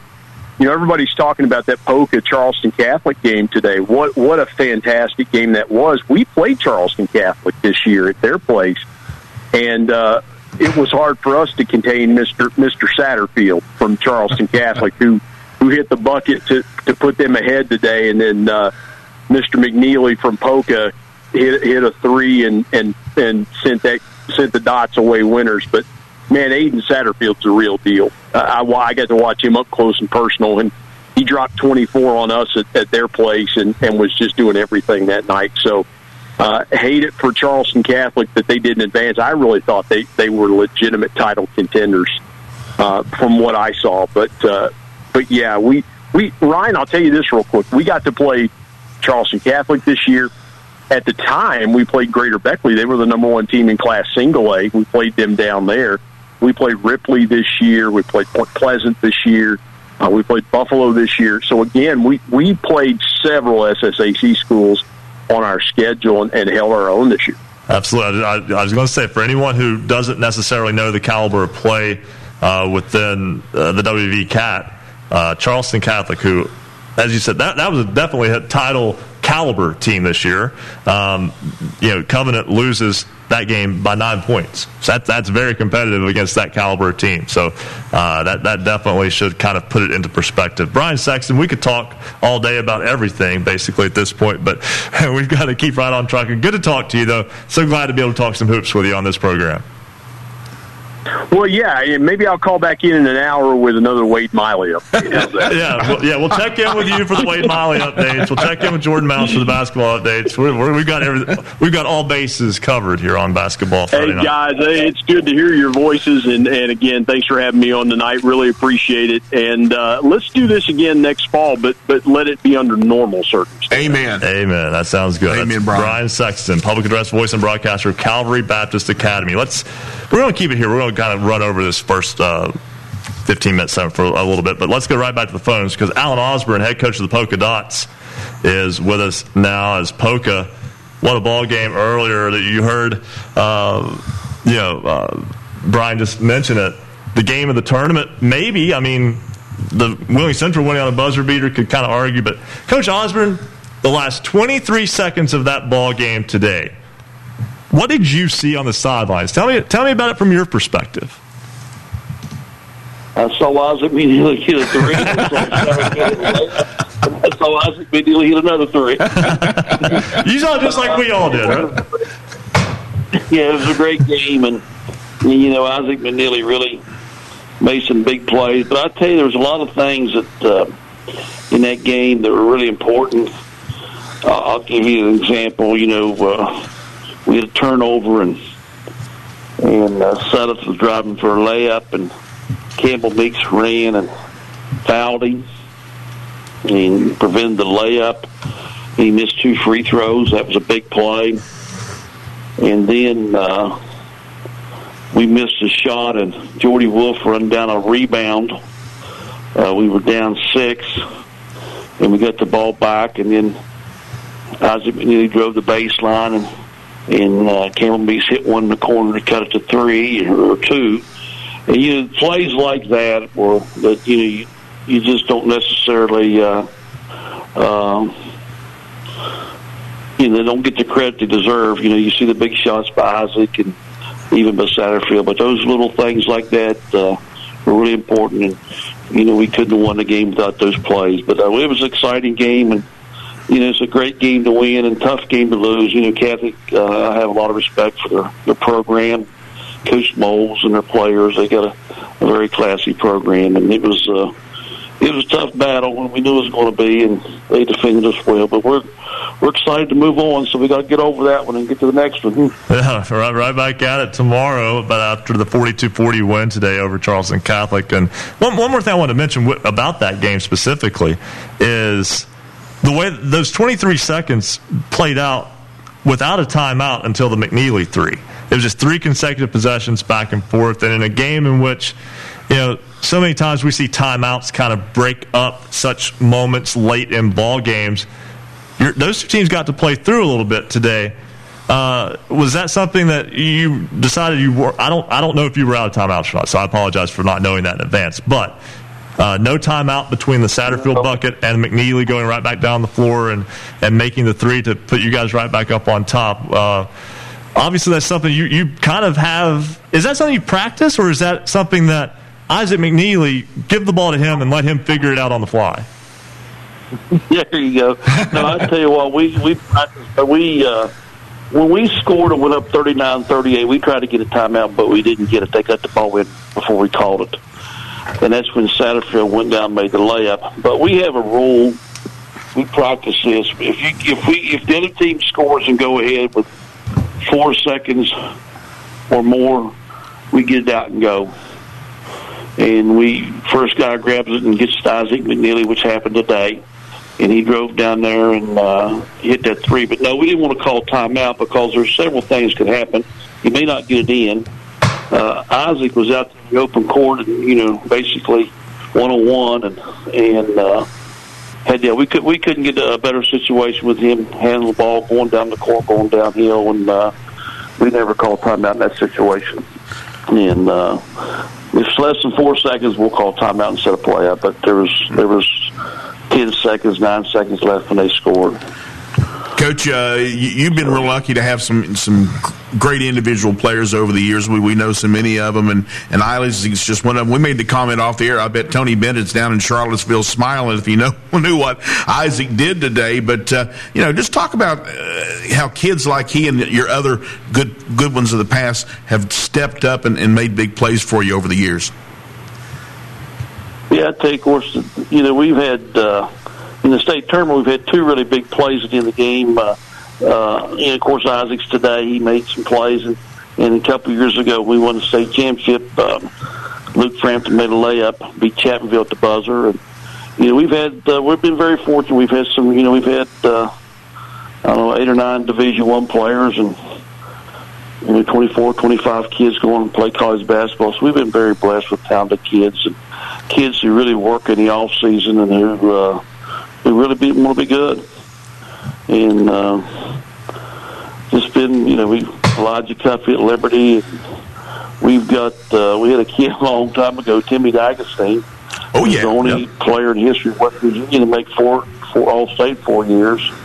And uh, like I said, we've just been blessed. I could, I could name them, but uh, I'm afraid to leave somebody out, and make somebody mad. But you know, we're just thankful and, and blessed. So, you know, uh, and it, it's fun when you got kids who are talented, who want to work hard, and who want to do good. And they're good people on and off the court. And like I said, we've been very lucky and very fortunate. And thankful for that. It's interesting you mentioned Tim D'Agostine when uh, he was an assistant coach for a little while at Wayne back about 25, 26 years ago now. And when I was growing up, and I, I would go to basketball practice, he'd be there, and he'd just be shooting. And I just remember I looked at him one time and said, "You don't miss much, do you?" And he said, "No, no, I don't." Hey, Coach, uh, congratulations, uh, Coach Marone here. Uh, just uh, talk about uh, two things, two things real quick. Uh, uh, you know, you you have some reserves that can play some and help you, obviously, when you have somebody foul out or whatnot. But you've you've kind of got a you know an Iron Man five that are having to carry big minutes, uh, and I guess talk a little bit about trying to navigate your way through the game, and then secondly, the Williamstown team that you're going to see tomorrow, uh, going to be a big test for you as well. Well, yes, we have. You know, I, I'm very. that's one of my main weaknesses as a coach is substitute. I, I don't substitute unless we got foul trouble or a kid's tired or or we want to talk to them. I just don't play to play. And if the kids are doing a good job, and I don't want to take Right. a shot. And uh, but uh, you know, I'll, I'll be honest with you. I, I think we'd be better off if we rotated some guys in, but I've never been able to do that as a coach. Too too, old to change. and, uh, Right. It's, uh, but no, Williamstown's got a great team. They're 40 and 2 over the last two years. And they're, they're averaging beating teams by 25, 26 points. And Cremines is tough, and Carruthers is tough, and Hot, the kid that plays in post, I don't think he gets enough credit for what he does. But we're going to really have to really have to play well to have a chance to win that game. But that's the way it's supposed to be the state championship game. You're not supposed to be going there and roll over people. So it's going to be a battle. It's going to be a battle, and and uh, you know we're looking. I think they're going to zone us and play some combination defenses. He's he's a multiple defense guy, so we got to be alert to their defenses, and you know. And if we get in trouble, we'll just give it to Isaac and get out of the way. it, it's always nice to just kind of have that in your back pocket. When all goes wrong, just give the ball to Isaac McNeely and just let him do his thing. Coach Alan Osborne of the Poca Dots, thanks so much for joining us. Congratulations on the win, and best of luck tomorrow against Williamstown. All right, thank you so much. All right, Alan Osborne again. Enjoyed talking to him. He was out of the game for a little while when he kind of mm-hmm. took a, I'll call it a sabbatical more. I mean, he retired. I think he was set to not come back, Yeah. and then decided to come back and uh, doing a great He job. got with the all this. itch. Yeah, he we're- came back. Absolutely. We're going to step aside right now, take a break. We're running a little bit behind on this. When we come back, we'll talk with head coach Ryan Lambert of the Pendleton County Wildcats. And I'm looking forward to talking to Clyde Farley, head coach of Tug Valley, a little bit later on as well. This is basketball, talking about girls. This is basketball Friday night in West Virginia on the Fast Break Sports Network. Basketball Friday night in West Virginia will return in two minutes on the Fast Break Sports Network.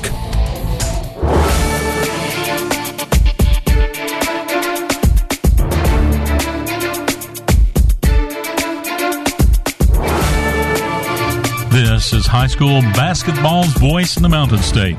You're listening to Basketball Friday Night in West Virginia, the final show of the season. Marshall University sports journalism majors offer students the opportunity to develop skills in the exciting areas of print, public relations, or broadcasting. Our curriculum features terrific skill based courses and prioritizes hands on experiences that not only expose the students' work to the public, but also to sports journalism professionals who are often willing to provide crucial feedback. Marshall Sports Journalism majors cover our 15 varsity teams in any media format, including text, online, photo, radio, or video. Hands on real life experiences come through Marshall's student powered media. The Parthenon, WMUL Radio, and MUTV, as well as communications campaigns and off campus internships. The Marshall University School of Journalism and Mass Communications is ready and eager to help you start your sports journalism career. Learn more at marshall.edu slash SOJMC. Big thank you to all the folks who followed us recently on Twitter, including Lou's Farm, Dwayne Smith, Ryan Wilson, David Mock, Randa, Craig Badger, Jakeman, Mike Roby, Robin Brown, Vicky, Mr. Marcus Romer, Quentin, Josephine, Phil Mays, Patrick O'Brien, Carmen, Austin Banks, and Peyton. They're now part of the Basketball Friday Night in West Virginia family. Follow us on Twitter at hoops underscore roundup. At hoops underscore roundup.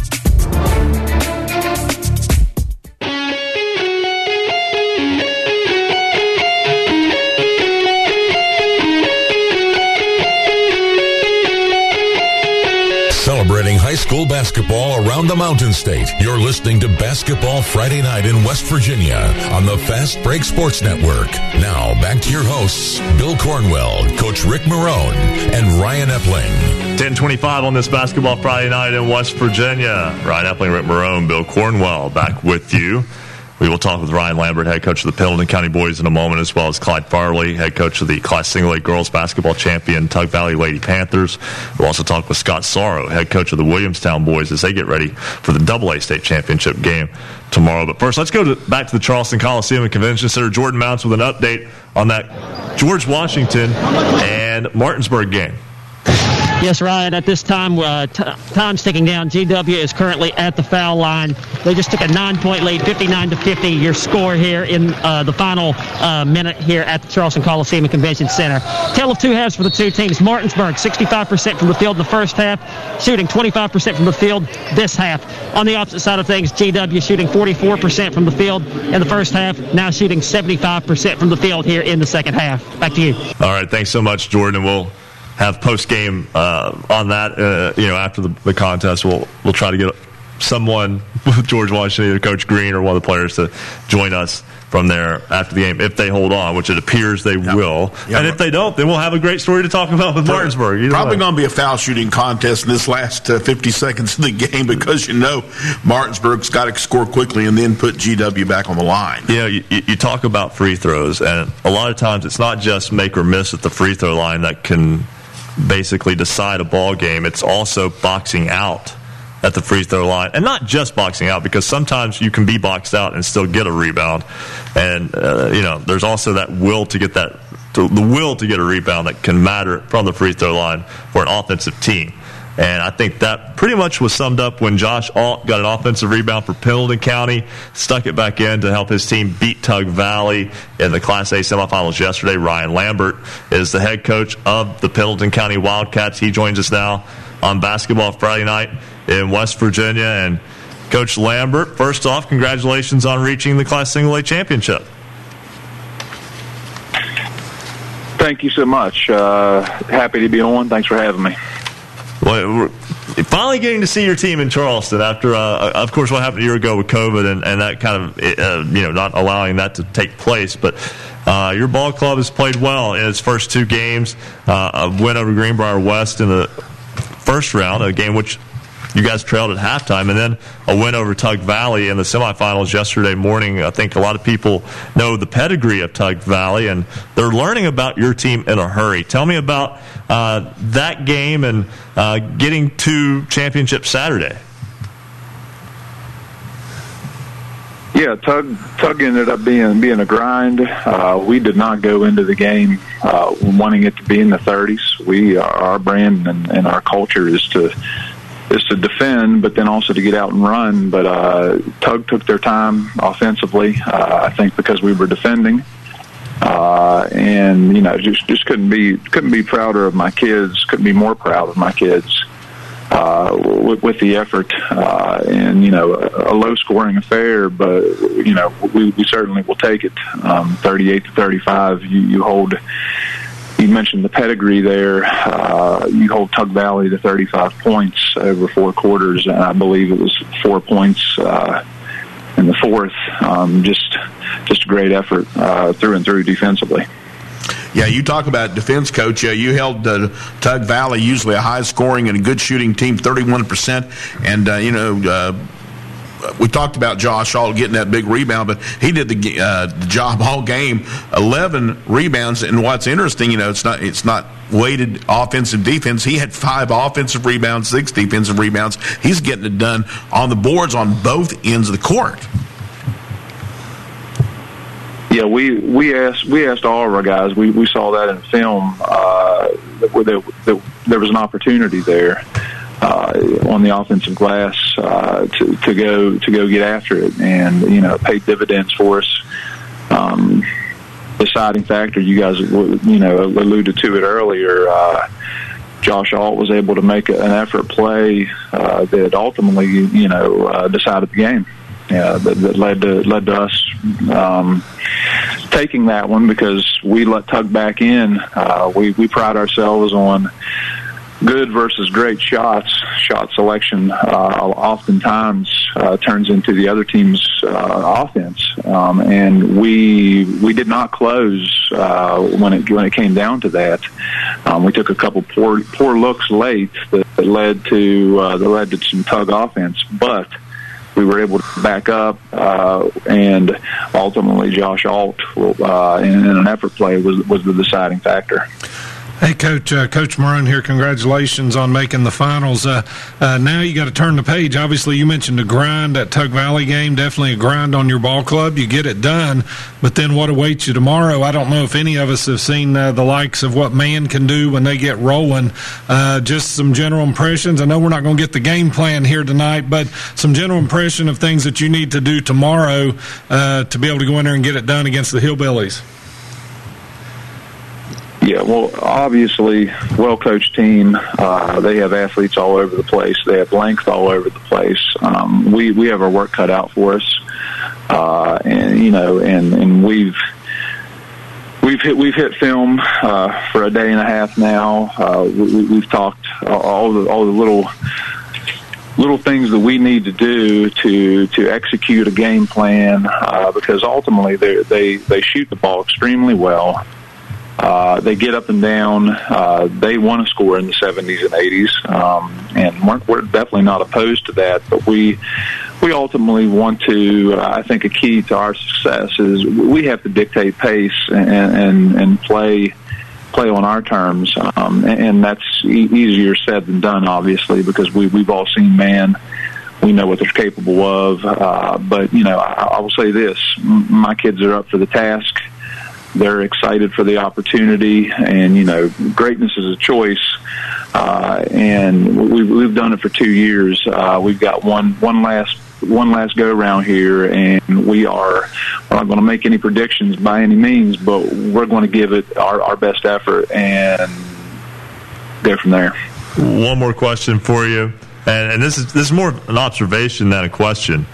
But your ball club mm-hmm. has shot seven three pointers in two games in Charleston. Man has shot 47 in two games.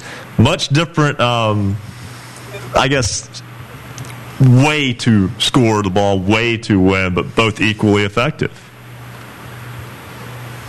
I would agree. Yeah, I mean, obviously, you're not going to argue the results on Man's side by any means. Um, that they they they want to pull, uh, and and if I was the coach on that sideline, I would do I would do the same thing because uh, obviously it's working.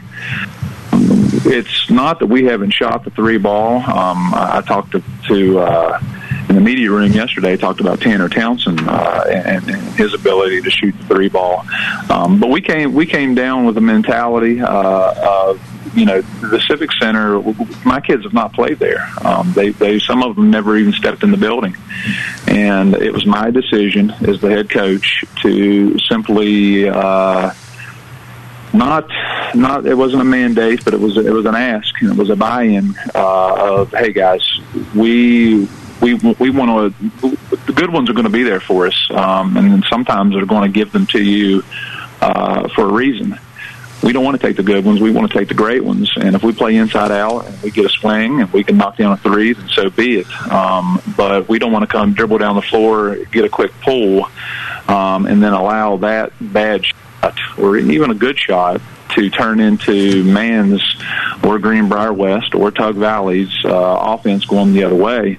I've been a spectator uh, many, many times and a player once, and, and have witnessed countless teams shoot their way out in the first quarter, where it's it's a 12-1, 10-1 game deficit, and uh, against a good team, and you know I'm quoted as saying that all these teams are good, one through eight seeds. You get down 12-1, you might be it might be over. You might you might have just just your own death sentence right there. So that's been our mentality. The kids have bought into it, and uh, I, I, don't expect anything different tomorrow. Um, so we'll, we'll we'll see we'll see uh, which side uh, which side overcomes. 11 and a half hours from now, they'll throw it in at the Charleston Coliseum and Convention Center. Pendleton County and Man in the Class Single A state championship game. Ryan Lambert, head coach of the Pendleton County Wildcats. Thanks so much for joining us and congratulations on getting it this far. Thank you, gentlemen. All right. And uh, I, he, he's right. He's exactly right. You take a team in there that hasn't played there before, it can that gym can eat a jump shot. Let's Mm-hmm. put it that way because uh, you don't necessarily play in that setting often. And he's exactly right. You can shoot yourself out of a ball game real fast. It's like any change in, of scenery. You know, the, the backgrounds are different. Sometimes kids get intimidated just by the, the size of the building. And uh, he's right. You know, you know, need to focus. Keep it. You know, the, the court dimensions are still the same. It's, it's, I, I'm- I'm sounding like Hoosiers. I know, yeah, It- yeah. t- it- the, the basket's still ten feet. Put Ollie on your shoulders, and that's it. At Hinkle Field House. So you know, Yeah. you, you just keep it between the lines. Yeah, absolutely. We got to step aside and take a break. When we come back, we'll talk with Clyde Farley, head coach of the Tug Valley Lady Panthers, Scott Sorrow. Looking forward to talking to Coach Sorrow. It's been a been a while since we've had him on the program. Only three episodes, but still, it's been a while. It's been over a year. Basketball Friday night in West Virginia, halfway home. Here on the Fast Break Sports Network. Basketball Friday night in West Virginia will return in two minutes on the Fast Break Sports Network.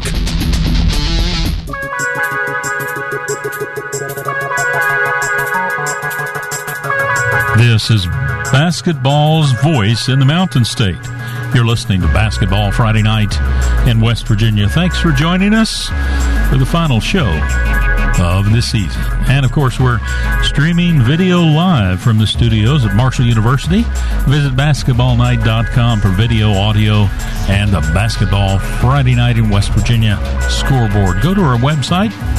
All it takes is one click to watch. You can uh, listen online with any computer or mobile device by clicking the Listen Live tab. And of course, we're on great radio stations throughout the Mountain State, including 1600 AM, 98.1 FM, WKKX Wheeling, 1370 AM, 97.7 FM, WVOY Moundsville, 101.1 FM, WVWPLP Wayne, 92.3 FM, WYRC Spencer, 103.7 FM, WQWV in Fisher, 92.5 FM, WTHMLP Ravenswood Ripley, 106.7 FM, WHFI Lindside, 93.9 FM, WRRR St. Mary's, 104.5 FM, WASPLP Huntington, 1290 AM, 101.9 FM, WVOW Logan, 101.7 FM, WYAPLP Clay, 98.5 FM, 101.5 FM, WQAZ, Edmond, Beckley, 90.7 FM, WFGH Fort Gay, 950 AM, WBES Charleston, and of course, Marshall University's flagship station that we take over on Friday nights during basketball season, 88.1 FM, WMUL in Huntington. This is Basketball Friday Night in West Virginia.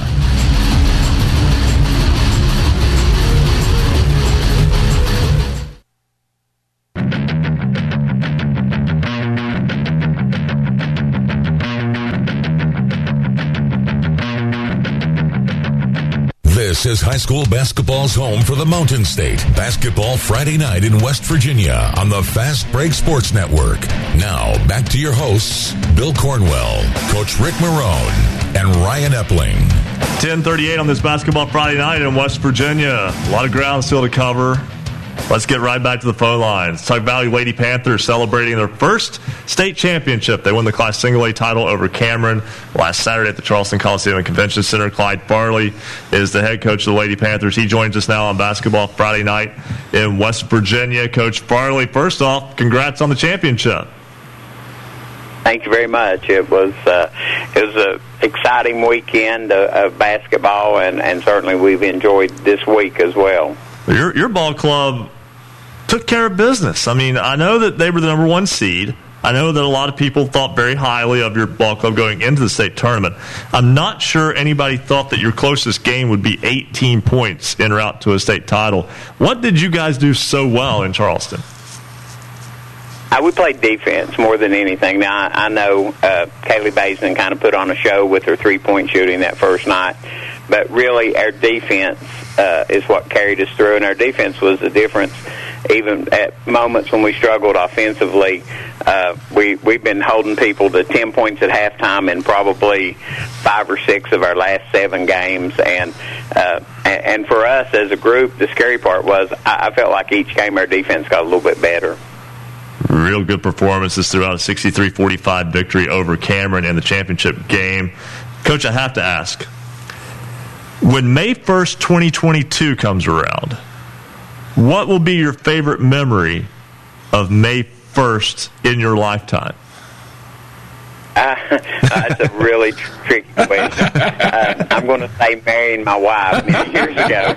Uh, because because I'm not that dumb. I'm dumb, you know. And I talk real real twangy and slow, but I'm not as dumb as I look. No, I, no, we we know. Uh, for those who, who don't know, May first is Coach Farley's anniversary, as well as his birthday and the day he became a state championship head coach. So May first, I mean May Day for uh, Coach Farley, definitely the the top of the line there. And, and, Coach, we, we talked so much last week about your road to getting to the championship game and, and what you've been through in the past and the new classification uh, system, the way it worked, and, and the way it, it got two Class A schools with good followings from strong communities uh, together to play in the state championship game. And uh, uh, you know, we covered all that a week ago. So I guess the only thing left for me to say is thanks for sticking with us tonight and congratulations. I know that you guys have put a lot of effort into that down in Naugatuck, and uh, you guys certainly earned it and deserve all the uh, all the celebrations that you've had in the past week. Well, thank you all very much. I appreciate it. Appreciate the coverage. I was going to call in earlier, but I was on my way home from Huntington, and about the time I hit uh, Coach Marone's stomping grounds down there. I didn't have any signal, so I could get back back to this end of, of, of Kermit. So uh, it, it's uh, it's been a pleasure talking to y'all. Absolutely, thanks so much. And anybody who drives 52 between Huntington and Williamson can tell you that uh, yes, once you get well, you get a little cell service in Fort Gay for about a mile and a half of road. Yeah. Then that's it. You don't get it till you get down into into Williamson. Basically, you don't get it in Kermit. You don't get it in Crum. You don't get it in Steptown, Glen Hayes. Nope, none of that. but uh, uh, always a good time to, to talk with Coach. The only Farley. way that would have been an even better day if Coach May, uh, Coach uh, had put a couple of bob down on the Medina Spirit Kentucky Derby. he, he could have won a few dollars there. You know that, that would have just tapped off the day. I mean, that, that would have been. So let's go right back to the phone lines real fast. Scott Sorrow, head coach of the Williamstown Yellow Jacket boys basketball team, into the Class Double A state championship game, and an opportunity to. Uh, kind of finish what they started a year ago that they weren't able to play through because of COVID. But Coach uh, Sorrow joining us back on Basketball Friday night in West Virginia. I want to mention here real fast as we go uh, to Coach Sorrow. A year ago, we were here the day that the girls' state tournament was stopped after the day session, the early session, and uh, because of COVID concerns, it was what was happening nationwide and we were hoping it was a delay, but Coach Sorrow, I think, kind of saw through our charade and knew that what we also knew but weren't really saying at the time was that it's going to be a while. Coach, you're into the Charleston, you're into the state championship game. That tell me about the past year. What, what's it been like for you guys going through everything that everybody else has gone through, but your basketball team being so successful coming out the other side? Yeah, guys. First of all, thanks for having me on. Um, you know, it's a pleasure to be here. But um, yeah, you know, the last year was kind of a, a whirlwind, right? Especially the end of last year, and um, you know, for it to end the way that it did, you know, last year, for it to be to be canceled, and you know that was that was pretty disappointing. It really, especially for our seniors. Um, you know, they, those kids from last year that graduated last year had put in a ton of work to try to, you know, get better and get this program where we where we wanted it to be, and um, you know they didn't get that opportunity. And and like I said last year, I mean, you know, just because we we had a one seed last year doesn't mean that we were going to win it. But we just we wanted the opportunity, and just like seven other teams wanted the opportunity. So, um, you know, it was disappointing, but you know, I think these kids um, that we have this year, the ones that we had coming back, um, we knew we had a good team coming back, and we were a little unsure about how some of the the, the new varsity players would would, would uh, fit in or or react or how we'd plug them in. Um, but you know, over the course of a season, even though it was a, a little bit of an abbreviated season, I think those kids did a great job of of um, you know acclimating themselves to our, to our team and and becoming vital key players to our team. So um, it's been great, you know, as far as as far as the kids go. I mean, they're just awesome to work with, and you know, we're we're we're you know happy to be playing for a state championship tomorrow. Your basketball club defeated Chapmanville today, 55-41. That was a Chapmanville team that was playing good basketball down the stretch of the season and earned its way into the semifinal Friday. And uh, you guys got the win. A big game from Sam Cremines, 27 points on the night. And that came you know, a couple of nights after he had a, a, rough shooting performance in that opening round win over Moorfield, but uh, certainly he was feeling it a little bit more today. Yeah, you're right. I mean, I think Sam would be the first one to tell you that. You know, he missed some easy shots um, in the quarterfinal game, and you know, he it, it, it the game, playing in this tournament's important to him. You know, and I think that sometimes, you know, when um, when you when you put a lot of pressure on yourself, sometimes you know maybe the jitters a little bit um, got to him. But but you know, he, he, it's not that he, he didn't play bad in the first game. He just missed some missed some shots. Um, but today he was really great, especially in that third quarter. Um, I think he had like 13 points in the third quarter, and um, you know it's kind of the the Sam that that we know and the, the people in Williamstown have, have kind of come to know over the past couple of years. So he did it. He did a great job, um, you know, and and. Uh, you know he battled and, and hit some hit some big shots for us and, and also rebounded the basketball and played good defense. So uh, it wasn't just it wasn't just the scoring that was that was good from him today, but you know we know that that's something that kind of stands out for everybody. Hey, Coach. Uh, Coach Marone here. Congratulations. Uh, as you mentioned, uh, thing that impresses me about Sam, too, is uh, he, he's a great finisher. I mean, when he gets in positions to score the ball, uh, he's very efficient. And then at the free throw line, 9 for 11. But that third quarter you mentioned, that's really where the game swung. It was four points at the half. Uh, I'd like to say you went in that locker room and gave him a fiery, inspirational talk. But if you could just share with us about how important it is to get off to a good start in the second half of any game, particularly in a semifinal game. Yeah, it's it's it's huge, right? So I mean, like the first few minutes of the of the uh, third quarter are, are, are really important, and we knew that that Chapmanville had been a pretty good second half team all year long, um, and and we wanted to come out and, and really kind of establish ourselves early. Um, you know, really didn't yell or scream or get mad at the guys. I mean, actually, the message to the the, mes- the message to the guys was basically, "Hey, look, you know, we have a four point lead at halftime in a state semifinal game, and it, and we haven't even played well offensively. You know, we, I did think that we played well defensively. We were, we were doing a great job. You know, we held them to 16 points. We just kind of forgot how to score there for a while. So, um, you know, the kids came out and kids came out and hit some hit some buckets and and um, you know, I I, I do want to say I, I I think that you know Sam Sam Cremines. Um, you know, had had a great game, and, and we got some other. You know, Baylor Haught played great. He had a double double today again. Um, but I do want to talk a little bit about Garrett Hill and Gavin Bosgraf. Um, you know, Garrett Hill was our point guard, and he really dominated the game, in my opinion. And and the reason why is because you, you guys know how good Chapmanville's pressure is. Um, you guys, especially being down there, I mean, you their, their pressure is outstanding. You know, Coach Napier does a great job getting those kids to to really guard you in the full court. And we had like nine turnovers, and and Garrett was zero for zero from the floor, and didn't and really didn't turn the ball over. Made sure that we we weren't panicked against that pressure, and I thought he did an outstanding job. And, and Gavin Bosgraf also is responsible for that. You know, keeping you know keeping turnovers low and against all that pressure, and, and I think it's a big reason that we won. Garrett Hill has played 52 minutes in the state tournament. He's one of one from the floor. That's fascinating. That, that's, Yeah. that's a team first kid that you can tell without even having to look at him right there. Just those numbers alone tell, Oh, yeah. tell me all I need to know. He's great. He's great. I mean, like, in, there was a point in the game today. He goes, "Hey, coach, why don't we just do this?" And I went, "Yeah, you know what? That sounds great. Let's do that." like all the all the assistants looked at each other. And I was like, "Oh yeah, that's that's you're, you're smarter than I am. So let's do that." So I mean, he he really. And I've said this before, but he really is kind of like an extension of our coaching staff on the floor, and um, you know, he you know we wouldn't be nearly as good as we are without him. That's Scott Sorrow, head coach of the Williamstown Yellow Jackets. They play Poca in the Class AA Boys State Championship game tomorrow at the Charleston Civic Center Coliseum, and that should be a spectacular ball game. They'll throw that one in at twelve thirty. I'm still I'm trying not to say tip off, coach. I'm working on it, but uh, twelve thirty tomorrow with the uh, with the opening throw in. So it should be a lot of fun, coach. Congratulations on getting back to the state tournament. Always a, a good time to talk with you. Hey, thanks thanks for having me, guys. All right, Scott Sorrow, head coach of the Williamstown Yellow Jackets, top seed in Class AA, playing for a title tomorrow. We got to step aside and take a break. When we come back, we'll talk with Lonnie Lucas, head coach of the Huntington High girls basketball team, the 4A state champs, and much more when Basketball Friday Night in West Virginia returns on the Fast Break Sports Network.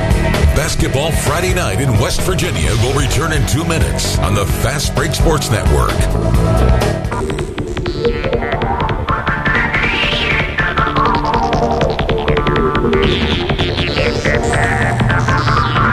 This is high school basketball's voice in West Virginia.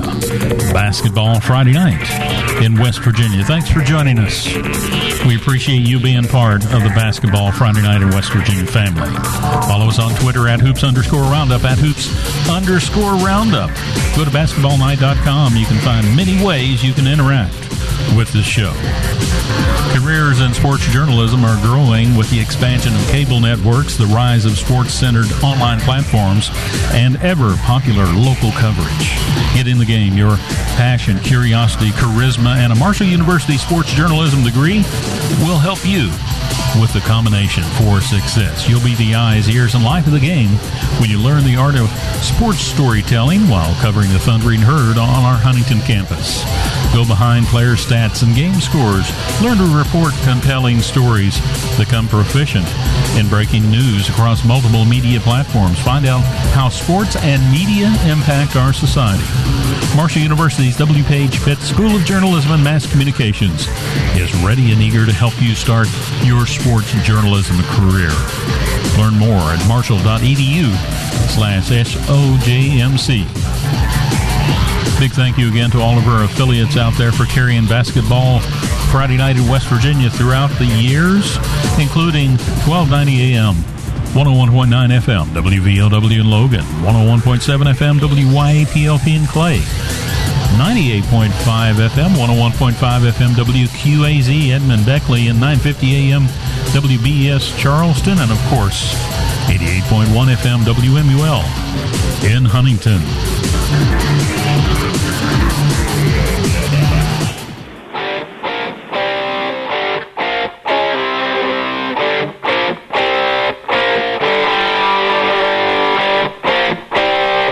Stay up to date on your favorite teams. Check out basketballnight.com.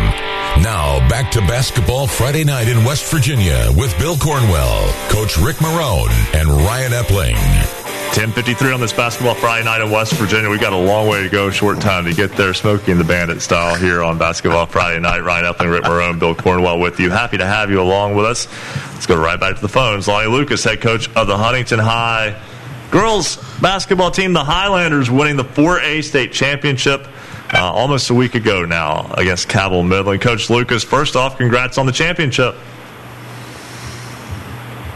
Thank you very much. Appreciate it. Uh, your ball club was a lot of fun in Charleston. You had a you had a tough time in the opening round game against Martinsburg, and once you were able to get over the hump there, played very well the remainder of the tournament. I think that goes to show just how small the margin for error can be, even with a state championship caliber team. Yeah, it's it's pretty close. And Martinsburg had Martinsburg had a good game plan coming in to play us in the first round, and uh, I thought they were physical and uh, played pretty tough. Uh, we just finally got the momentum right at the end of the game and, and pulled it out. Very fortunate to pull that one out. Coach is Bill Cornwell. Uh, watching your team all year, you know, and I've watched so many of your teams over the years. You've had so many good individual players, but you know, you've got several good individual players now. A lot of girls coming back next year, but man, they have bought in and they played a good team concept of basketball throughout the year. Talk a little bit about that. Well, that's uh, basically the way way we all coach there at Huntington High is that it's a team. It's a team. It takes a team to win uh, win the ball games uh, all year long. Definitely takes a great team, and you can't fall apart when it comes to the championship game in the state. Uh, they stuck together, and never at any time did they ever uh, not believe in themselves and believe in the team. Uh, the kid uh, didn't matter who who did the scoring, which we preached all year. It doesn't matter who scores as long as the green and gold scoring. Hey, Coach. Coach Marone here. Congratulations again. Uh, just uh, curious about your perspective. Uh, you've uh, coached a, a, long time, uh, much like myself. You've won state championships before, but I don't know that you've ever had to go through what we all went through this year with the COVID situation, not knowing from week to week schedules got altered and changed. And I think this championship means even more uh, to a lot of us because you were able to navigate through everything and your kids persevered and really came out on top in a, a great way. So if you could talk a little bit about that, I know you're like me, you got a little tread off the tire, but uh, you know, I don't know if you ever had to deal with something like this.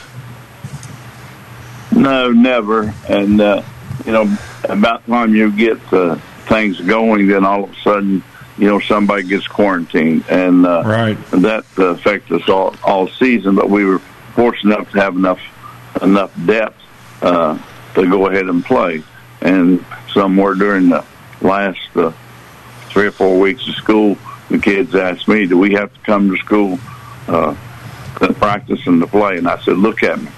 Uh, look at my age. What do you think? Said, you know, this is about about being a student athlete, not an athlete. So right. we're going to school. You do what you're supposed to do. Uh, and we had a little plan of isolating them in the classroom. Uh, I said, just after the starters, I said, look, go to your teacher and tell them to put you in a corner. Uh, being a teacher myself for, uh, a long time, but never, never as a kid asked to put in a corner. So go to be isolated. And uh, they did that. Teachers, teachers were great great for doing that. And then in the last uh, several weeks there, it was uh, most of my subs were were freshmen, and uh, it's pretty hard to pretty hard to find a corner in a freshman class in high school. The freshman class was pretty large, but but it worked out.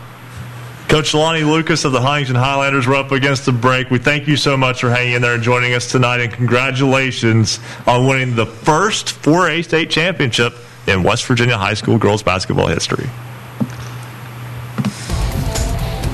That's Lucas. That's Lonnie Lucas of Huntington High School. We have to step aside, take a break. One hour to go here on Basketball Friday night in West Virginia. We'll have our standout athlete of the week feature. It's a little bit more than normal this week. We'll also go back to the Charleston Coliseum and Convention Center as George Washington defeats Martinsburg in the semifinals. We'll set Championship Saturday up for you. We'll also have a special guest, too, when Basketball Friday night in West Virginia returns. Basketball Friday night in West Virginia will return in two minutes on the Fast Break Sports Network.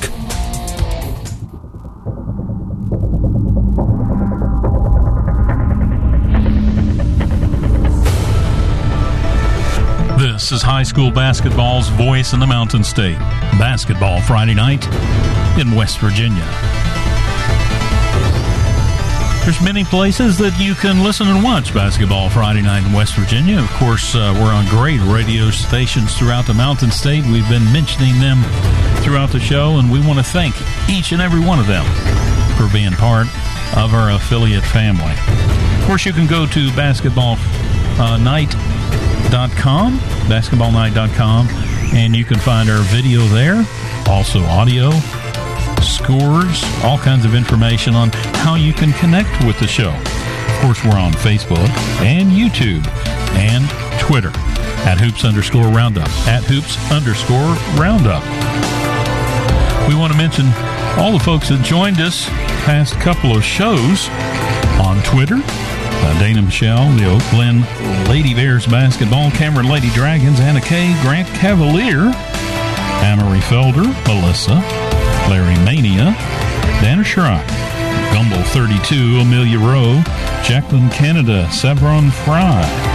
Also joining us on Twitter at hoops underscore roundup, Ronald Sparks, Robert Ileton, Stephen Marshall, Ken Rogers, Dylan Hall Baller, Peyton, Mike Schomer, Austin Banks, Carmen, Patricia O'Brien, Phil Mays, Josephine, Quentin, Logan Stillwell, also Mr. Marcus Romer, Vicky, Robin Brown, Mike Roby, Jake Man 2, and Craig Badger. They all joined us on Basketball Friday night on Twitter at hoops underscore roundup. At hoops underscore roundup.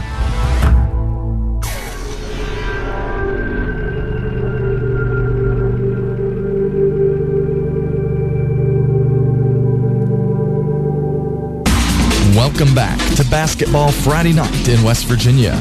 To join tonight's program, call 855-78-HOOPS. That's 855-784-6677.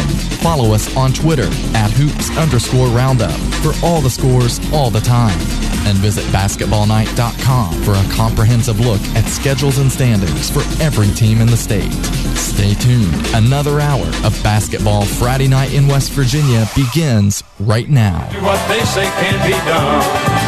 We've got a long way to go and a short time to get They are so good upstairs with the music selection. Ryan Epling alongside Bill Cornwell and Rick Marone. There is no Sally Field running around with us today, but that's all right. And there's no Sheriff Roscoe P. Coltrane in his colorful language. Uh, no, it wasn't Roscoe P. Coltrane. No, no, no, no. uh, That- Bu- that- Bu- Buford T. Justice. There you go. I'm getting, I'm getting my go. shows mixed or and movies mixed up. It's that's easy to do, and Yeah. Uh, but nonetheless, uh, George Washington beating Martinsburg 64-52, so that game's a final.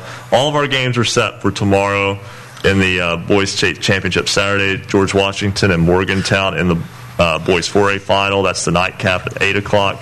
Let me go back here though. The first game of the morning will be Man and Pen- Pendleton County in the Class A state championship at 10 at 12:30. It will be Poca and Williamstown. Important to note, if you don't have a ticket, you can't get one. You out of luck. The opening session, which includes the A and Double A championship games, is already sold out. There will be no more tickets on sale uh, tomorrow at the Charleston Coliseum and Convention Center for that early session. Um, then in AAA at 5:30, it will be Shady Spring and Wheeling Central. And the Quad A championship game, George Washington and Morgantown, once again at 8 o'clock. Let's go back to the Charleston Coliseum and Convention Center. Our good buddy Dave Morrison joining us, SuperDaveSports.com, as I didn't give him a heads up in the back. There we go. I don't have to give him too much of a heads up. I was waiting on the, uh, the theme, and this is what means Dave Morrison is with us here on Basketball Friday Night. Dave, good to have you.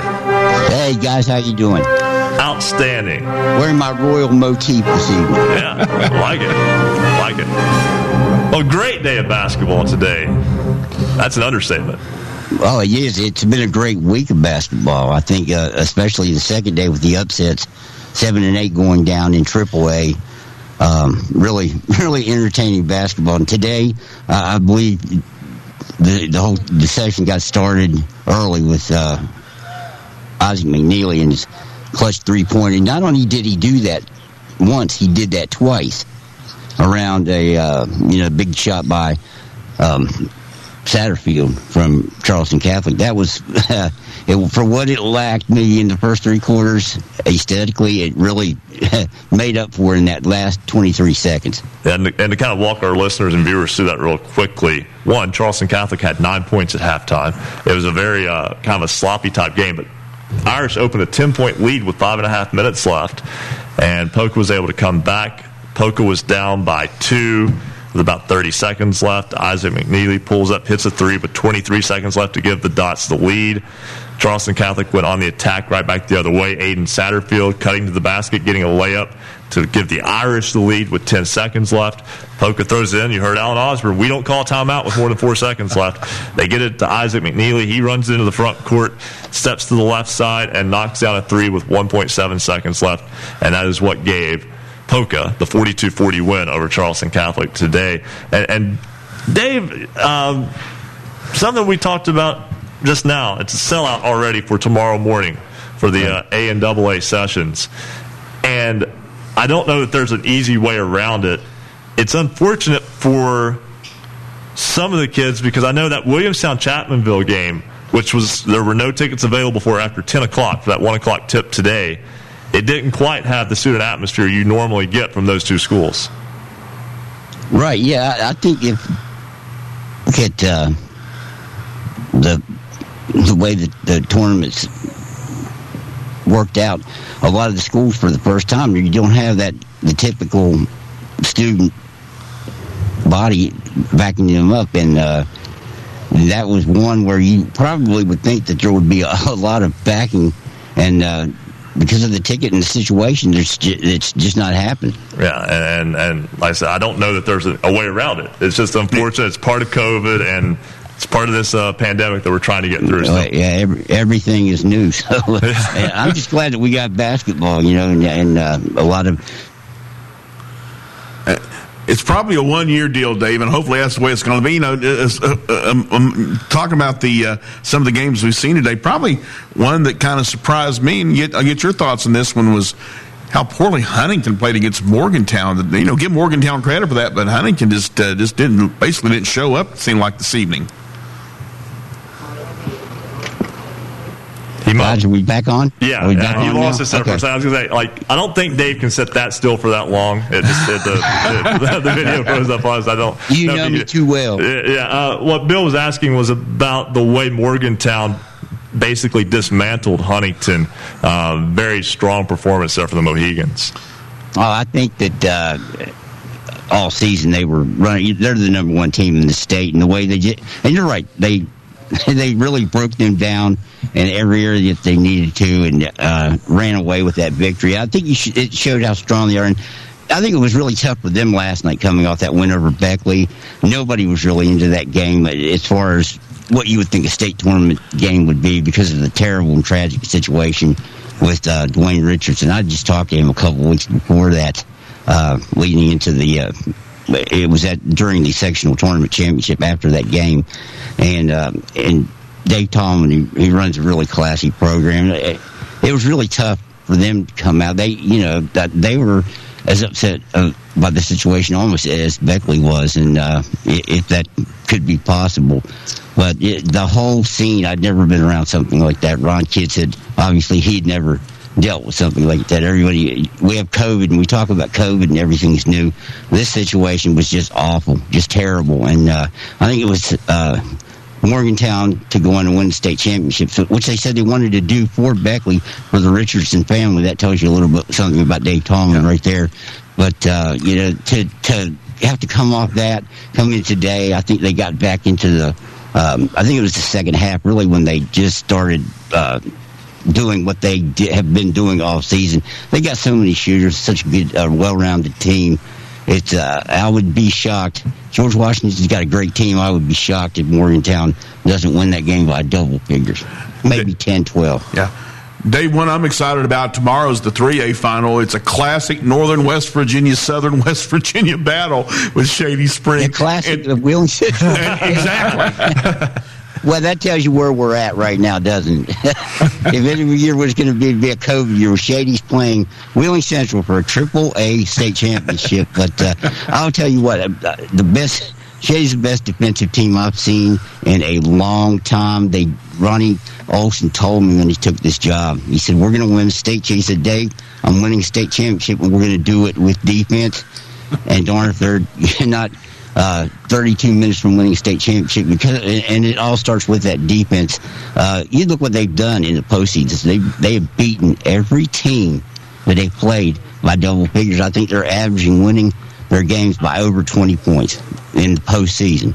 And they've got the Chapman brothers, which are outstanding. Todd Duncan's got 22 threes during this postseason run. Jaden Holstein, they're big, is is is good. He's improved from the start of the season to now as much as any player I've ever seen. And Cam Mans, you look at the stat sheet, he's got 12, 15 points after every game, just really doing things. And he had to set out, and the real the, the kicker for this team, four sophomore starters. a freshman coming off the bench, so they're going to be heard from for a while. But then you've got Mel Stevens' team on the other end, uh, Wheeling Central. They do everything fundamentally well. Great shooters, great fundamental team. They start a freshman um, running the point. Now, will they be able to handle that pressure that Shady's going to throw on them? That will be the key to that game. That should be a fantastic ball game. Wheeling Central survived in the quarterfinal, hitting a three at, at the buzzer to beat Nitro, and then uh, a little bit um, bigger of a win today, but uh, still fantastic ball game shaping up for tomorrow. Dave, always a pleasure. Good to see you. Uh, Guys, there I, in yeah, yeah, good to see you. And uh, I, I have more friends at Virginia today on Twitter than I, than I thought I would ever have. Posting that uh, Isaac McNeely shot, I guess that's what it was. yeah, they, they follow up on their uh, their recruiting there pretty well. Yeah, I said, I said Tony Bennett had a smile on his face today. That is for sure. Well, e- everything that McNeely did on that shot was perfect. I mean, even followed his shot. You rarely see that anymore. A lot of you know the guys shoot now and they're backpedaling with their hands still in the air, a la Jordan. And, and there was McNeely shooting and, and following through on a shot that he missed and uh, a possible uh, putback for a tie or uh, what for the win. Uh, had he missed that shot? Dave Morrison, SuperDaveSports.com. Always a pleasure, Dave. All right, guys. Always great to talk to you. Uh, sad it's the last show, but uh, hopefully we can do it all year next year. Hope so. Once again, Dave Morrison, our good buddy. Thanks so much for joining us there from the Charleston Coliseum and Convention Center. Let's go right back to the phone lines. And, and I apologize in advance if I mispronounce uh, this name, and I, I sincerely apologize. Daniel Alkire is the head coach of the Hampshire boys team, the Trojans, the only eight seed to ever win a game now in Charleston. And, and I know that they fell short today, but we wanted to have him on the program because they made some history earlier this week. Coach, first off, thanks for joining us tonight. Hey, thank you guys for having me. Alkire, am I correct? Yes, Al Kyer. All right, all right, one for one so far. Thank, thanks so much. Uh, your basketball team, uh, you know what a what a great story to beat Robert C. Byrd in the opening round, the first number eight seed to ever beat a one uh, since West Virginia went to the seeding format, which was a mm, roughly 15 years ago now, and that maybe was a shocker to some and, and a surprise to most, but.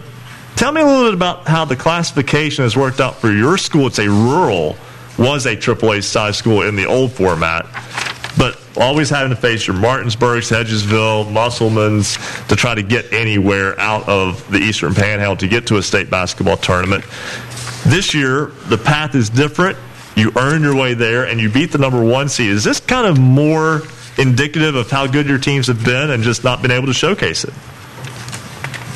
Uh, I, yeah, I would like to believe that. And uh, you're right. We've been in the, the which is now the Quad A, for for a long time, and uh, we we are a very spread out county. Our county is very big. We have kids that ride the bus over an hour one way sometimes. Uh, we don't always have uh, the the means of transportation to get kids home, so that hurts us a little bit. Our enrollment did drop down, so we uh, we dr- dropped into the AAA. Uh, basketball classification now, and uh, I think it is just a fact that most teams have not seen us. Uh, most teams are not familiar with us, and rightfully so. Playing against the uh, the Martinsburgs or the the Spring Mills, Washingtons, Hedgesvilles, Jeffersons for the last couple years, and uh, and so forth has has ultimately helped us out with uh, the the style and the tempo that we've been exposed to. Hey, Coach. Uh, Coach Marone here. Congratulations on getting here and winning that first round game. But, uh, you know, just to share with people a little bit about that experience uh, of coming to the state tournament, you see the seedings come out. Obviously, you know, your kids have uh, been battle tested to get here. They deserve to get here. But uh, just that experience of preparing and getting to come to a state tournament, a lot of coaches uh, don't get to experience that. No, and you know what? There's I, I joked with a couple of my friends and whatnot, but there was so much stuff that needed to be handled and taken care of that I felt like I couldn't even think or concentrate on basketball honestly until we got on the bus to come down here to Charleston, and uh, so it, it's definitely uh, overwhelming, but in a great way. Uh, there's definitely not a problem that you you're you're concerned or worried about. But there's a lot of stuff going on. Uh, there was a lot of excitement around the program, around the school, around the community. Uh, it's just great for these kids to to to get to this point. That's these kids have been working their butts off for the last couple years. Uh, they've been putting the work in in off season. Uh, they just, I mean, it's a great group of kids. It's an awesome way to see these seniors go out. And hopefully, like I said, I told them in the locker room, it's, it's setting the standard for uh, the kids coming up. And knowing that Hampshire High School can produce basketball teams that will compete at the state level. And uh, that's what they've done for us. And we're going to continue trying to do that. And uh, we're all excited.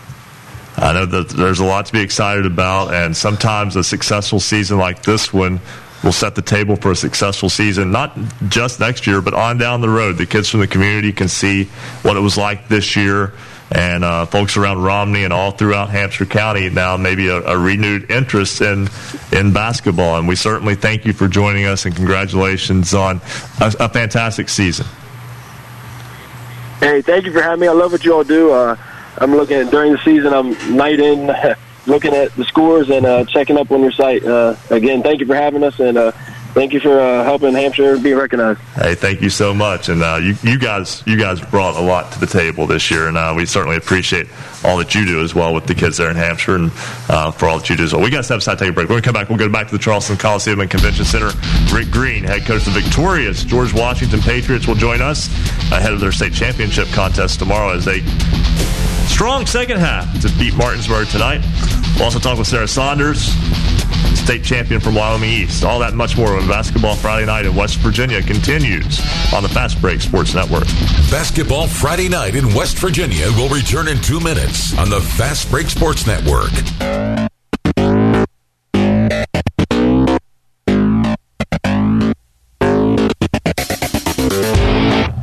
For scores online, all of them in West Virginia, visit basketballnight.com. A big thank you to everybody joining us on all the social media platforms. Follow us on Twitter at hoops underscore roundup, at hoops underscore roundup. Shout out to some folks we missed Ryan Wilson, Dwayne Smith, Lou's Farm, and just a few moments ago, Viking 360 joined us on Twitter at hoops underscore roundup, at hoops underscore roundup for basketball Friday night in West Virginia. Marshall Sports Journalism graduates learn transferable skills that score competitive careers. It is time for you to get in the game. Critical thinking, communications, and commitment to accuracy are desired skills in an expanding job market. Sports journalism and sports communications careers are some of the most coveted positions in the country. Marshall University School of Journalism and Mass Communications is ready and eager to help you start your journey today. Learn more at marshall.edu slash SOJMC. Big thank you to all of our radio affiliates carrying Basketball Friday night in West Virginia. Couldn't do it without you either. And thank you to all the contributors out there, everybody that calls in and sends us tweets, texts, scores by email, phone calls. We appreciate everything you do to be part of the Basketball Friday night in West Virginia family. Also, a big thank you to Marshall University and all the folks at the uh, School of Journalism and Mass Communications, everybody at WMUL letting us come and take over the place on Friday nights. And of course, the flagship station, 88.1 FM, WMUL in Huntington.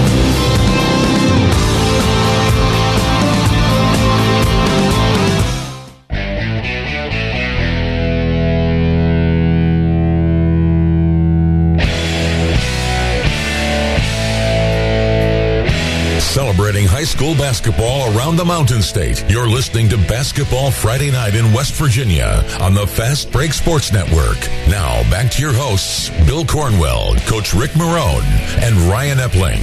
11-18 on this Basketball Friday Night in West Virginia. A little bit later on, we'll talk with Sarah Saunders from Wyoming East about her Class AA state championship. We'll also talk with Taylor Maddox of Nitro.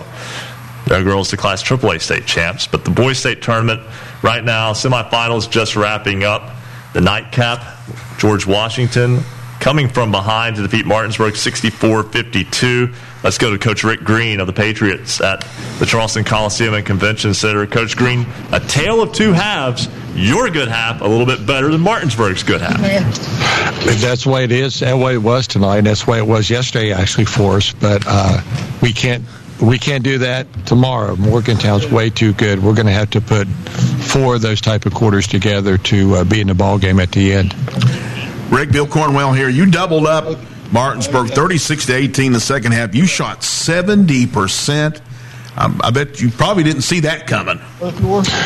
No, I mean we have shot the ball well. Actually, um, you know Mason and Alex, their shooting percentages are really very, very good, way above average. But no, not not to think you're going to shoot seventy percent in a semifinal game. No, but uh, very fortunate. It, it basically took that to be able to put Martinsburg away. And that ball club is obviously a good one and one that has a lot of pedigree. But talking about your second half output, what did you tell your team in the locker room at halftime? Was it an adjustment or was it stay at it? What what was how, how did you handle that at halftime? I don't. I always laugh when everybody's making all the adjustments. I mean, if we're if we're making all the adjustments, why didn't we do it to begin with? So um, I'm serious about that. It was just the kids. Uh, you know, we just. I guess you could say challenge them, or just said, you know, guys, that effort. Martinsburg, to their credit, they're just playing harder. And if you guys don't want to play tomorrow night, then play like we did the first two quarters. But if you will play the way you can and give the right effort and talk and do all the things that, you know, good basketball teams do, then, you know, we'll have a great shot to win it at the end. And again, to the kids' credit, it was just an effort, a more of a focus, and they picked it up. And, you know, you start shooting a little bit, get a couple turnovers, and you kind of get that momentum going. Rick, one thing I always like to talk about the teams here in the what I call Metro Valley here between Huntington and Charleston and the MSAC. Uh, no, no offense to the teams up north, but the MSAC is such a gauntlet every time you play. All the teams are tough, no matter the record. It always prepares you for what's coming up on tournament week. I, there's no doubt about it. Oh, I totally agree. I've always said that uh, most years now, you know, everything has a, a, a, fluidness to us, but most years, if you finish in the top three and probably even four, you have a chance to get to the Civic Center and make a run if you can get in the top four in the MSAC, uh, generally speaking. So you're right. If you're one of the top teams in MSAC, you can normally play with anybody in the state. Your basketball club will take on Morgantown tomorrow night in the first ever 4A Boys State Basketball Championship game. And uh, Coach Green, a lot of people have had things change with the with the format and the changing of classifications, but the 4A schools, for the most part, are just the same AAA schools. That really has not had much of an effect on you guys. and It's basically the same number of teams you had a year ago in AAA. Oh, that's 100% correct. It hasn't changed as far, as far as our schedule or MSAC, and it hasn't changed anything. Uh, you know, I'm kind of I'm a I'm in the 4A, so I don't know a lot about single, double, triple. No disrespect, but I'm busy trying to yeah. survive at my level. Uh, but from talking to some really good friends like Mick Price and some people like that, they're double A or single A, whatever it might be. It seems to have really opened up a couple of those divisions or classes. Uh, so whatever gives the kids the best chance and, and the most fair uh, organization of it is, is good by me. But no, it hasn't affected us whatsoever from that standpoint. George Washington, a 64 52 win over Martinsburg tonight, and the Patriots take on Morgantown for the state title tomorrow night. Rick Green, head coach of George Washington, thanks so much for joining us. Congratulations on the win, and best wishes tomorrow night. Okay, thanks, guys. I appreciate you taking the time. Thank you. All right, and thanks so much. I appreciate Coach Green's time there at the Charleston Coliseum and Convention Center. And uh, Coach Marone, you've been through this too. Sometimes your team will come out and play better in the second half. It's not always that you necessarily change anything. Sometimes it's just a reassurance of guys stick with what we're doing. you'll be all right. Sometimes there's just so many different ways. There's not a one size fits all to handle a team that's struggling in the first half and to see how they play in the second. No, and like he said, uh, you can't count on shooting seventy percent in any half. Shoot the ball better. yeah, when I heard more shots. when I when Yeah. I heard coach's comments after the, the the quarterfinal game, I listened to those on the Metro, and uh, he talked about their defense. You know that he he challenged his kids. You know we can play defense no matter how our shots are going, and then when the shots start falling. So I have a thing on my wall in my office uh, at at school uh, is you are what you are, and I mean like he said, these people that talk about a lot of adjustments, and there are adjustments to be made. Don't get me wrong, but you are what you are, and you just got to do it to the best of your ability. And the best part about the game tonight, yeah, they were down 10, 11 points in the second quarter, but they got a little run going toward the last minute and a half or so before halftime, and they sustained it. You know, so many times, though, those runs will die when you go to the locker room at halftime and they you don't sustain them. Mm-hmm. But tonight, they really did. They just built on the little bit of momentum that they did build at the end of the first half. tell you, a team that built on momentum all through last week was the Wyoming East Warriors. Their girls basketball team winning the Class AA state championship.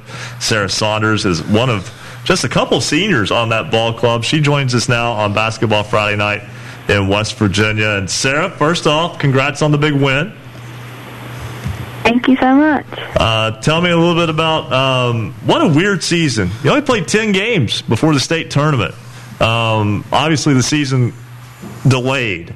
Tell me a little bit about how you guys handled that and handled the lack of regular season games and still came out a state champion. This season was, like you said, it was crazy, and we just really had to go game by game because we never knew if the game was going to get canceled or rescheduled, or we just didn't know. So we just had to play it game by game and just stay focused on our main goal. Tell me a little bit about playing uh, alongside of Abby Russell, Skylar Davidson, obviously, uh, you know, Deja Summers. They were all fantastic, as were you in the state tournament. Um, you guys are one of the more cohesive basketball teams I think that I saw a week ago. Even with a star in Davidson, still have a fantastic. Uh, just the, you, you guys seem to all be able to play within a role and be very effective at it. Yeah, I love playing with every single one of those girls. We all buy into our roles, like you said, and we go out there and we really mesh well together. We have really good chemistry. I've played with Sky and Hannah and Abby since I've played basketball. I've played with them for years.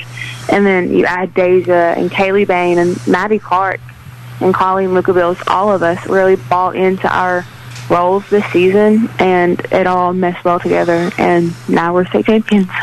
Hey, uh, Sarah, congratulations on winning the state. But uh, how has it settled in yet uh, about leaving your mark on Wyoming County basketball? Obviously, a great tradition there, but to get that second uh, state title and be able to, to leave something behind for those younger players, has it sunk in yet uh, to you and Sky and those that are they're moving on that you've left your mark on uh, on the program there?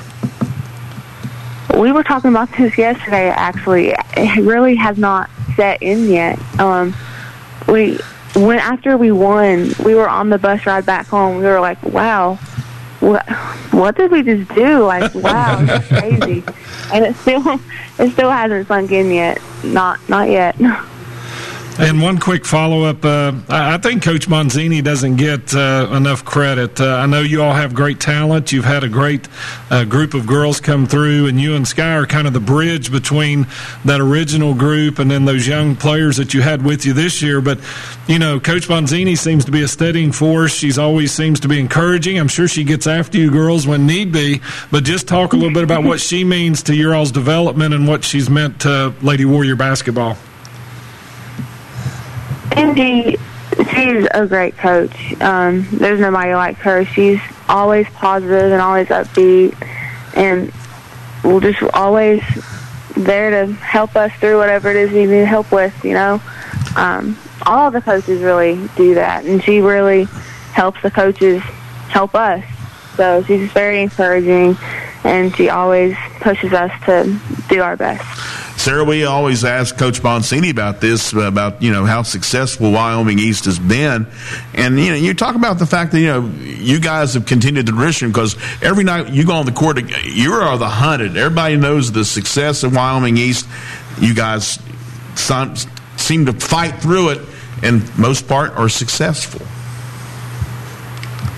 Yeah, we we always have a target on our back, and um, just we always have to play with a little chip on our shoulder sometimes, and just play through it and be physical. And defense is key. You have to stick to our defense and stay focused. I know it's been a good time down in New Richmond, Pineville, Mullens, and all of eastern Wyoming County. Congratulations, Sarah Saunders, on the Class AA state championship. Thank you. All right, Thank Sarah so Saunders, much. senior at Wyoming East, and uh, let's go right back to the phones. We're again we're running time on time. We've got a resident referee, Bo Anderson, will join us a little bit later as well. One of the more improbable outcomes of last week's girls' state tournament was the AAA state championship game. Nitro was really good this year. Okay, so let's not let's not pretend like this team was you know the bad news bears of girls basketball coming out and winning a state title. They're not. But they're really good. But I think a lot of the attention was focused on unbeaten Fairmont Senior, unbeaten North Marion. Uh, and I think a lot of people incorrectly felt that Nitro was a one person show with Bailey Goins. So Nitro beats North Marion in the semifinal round soundly. And uh, Taylor Maddox had 30 points in that game. They get to the championship game and second quarter with a good lead and a good start for Nitro. Bailey Goins goes down with a knee injury and is done. And I think pretty much anybody not wearing red and black with a Nitro shirt, I'm not even sure that they necessarily believed all that much either at points, but uh, was sure that they could they could still hold on. And Fairmont Senior made a big run, took the lead, but Nitro answered and got the win and the girls AAA state championship. Taylor Maddox was a big part of that. She joins us now on Basketball Friday night in West Virginia. And Taylor, what a whirlwind week! Yes, it was crazy. Um, let, us talk before we talk about that championship game. We'll and that a lot to talk about with that one. The semifinal round, you scored 30 points in the win over North Marion, who was previously unbeaten. Uh, what was you know what did you do that was able to you know allow you to score 30 points? Were you able to get good shots because of defense focusing on Bailey or other teammates? Yes, the defense like they they didn't like they focused all on Bailey because of I guess how her season went and she's a great player so everyone focuses on her. But their defense like they laid back. So I guess I just had my open shots and I got excited and just shot like I usually do. I mean more than I usually do. Then 17 points in the championship. And, and let's be honest, they couldn't focus on Bailey Goins from the, the last two and a half quarters because she wasn't there. Tell me about, from your perspective, what you saw when Bailey goes down with the injury. What did Coach Jones say to you guys that got you guys back kind of in the moment and ready to go? he had faith in us. He told us he was like, we have to re- out rebound them. We have to play good defense, and it wasn't just coach, but it was the other coaches. We just had to work the ball around and just get open shots. Hey, Taylor, uh, Coach Marone here. Uh, congratulations. But uh, if you could talk a little bit about uh, the things that you did uh, when Bailey went down, uh, I saw you just kind of had a look in your eye. And when you got the ball, you were so aggressive with the ball. You were attacking the basket, you were making good passes, and you really have a whole game that you were able to, to show. The first, like we talked about, the 30 point game and getting your open shots. But I was just impressed with you did whatever your team needed to do, and you could see the fire that you had and shared. All your teammates were playing the same way. It was just uh, something to watch. But if you could talk a little bit about having to do more and being up to that challenge. Yes, thank you. Well, I knew whenever Bailey went down, I didn't, I wasn't going to be like, we can't do this because I knew a lot of people in the stands probably thought it was over. But I was nervous at first, but then I knew we could do it. We can play with anyone we want to, and if we want to win it, we can. But we had every like after whenever we got the ball, I felt like we needed to score in probably every shot we could, but I like we kind of we it wasn't the prettiest for a little bit, but we just had to get it together. We just had to get it together because I mean Bailey does a lot for us, a lot. But we just needed to take over, and no matter what, we had to believe in ourselves and just make the play good defense and make as good as passes as we could. and play outstanding defense did the Lady Wildcats. We didn't necessarily touch on that, but held Marley Washenitz to 11 points on 5 of 26 shooting in the championship game. That's that's defensive effort right there, and that's state championship effort from Nitro, and that's why the Wildcats are the AAA girls state champs. Taylor Maddox, a sophomore. Boy, a lot of people at the Cardinal Conference going to have to deal with you for a couple more years. They're probably not looking forward to that. But uh, congratulations on the state championship, and thanks so much for joining us tonight. Thanks for having me. All right, and again, that that's a kid right there who really stepped up when her team needed it the most. It wasn't just her. Lena Elkins had perhaps the best day of any you know athlete in West Virginia in a long time. Star softball pitcher for the girls uh, for the softball team at Nitro.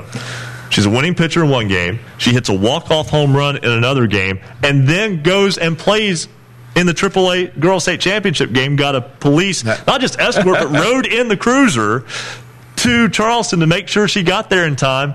And then she has a, a big game in, in the win for Nitro and wins the girls AAA State Championship same day. That reminds me of the old uh, Randy Moss story. Dupont he ran he ran the sprints in the state track meet and played a baseball game the same afternoon.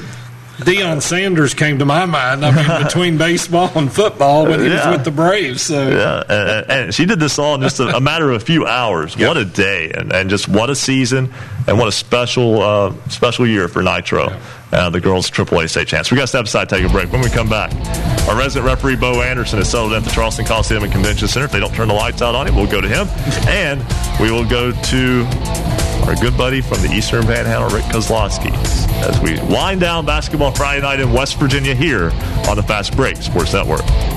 Basketball Friday night in West Virginia will return in two minutes on the Fast Break Sports Network.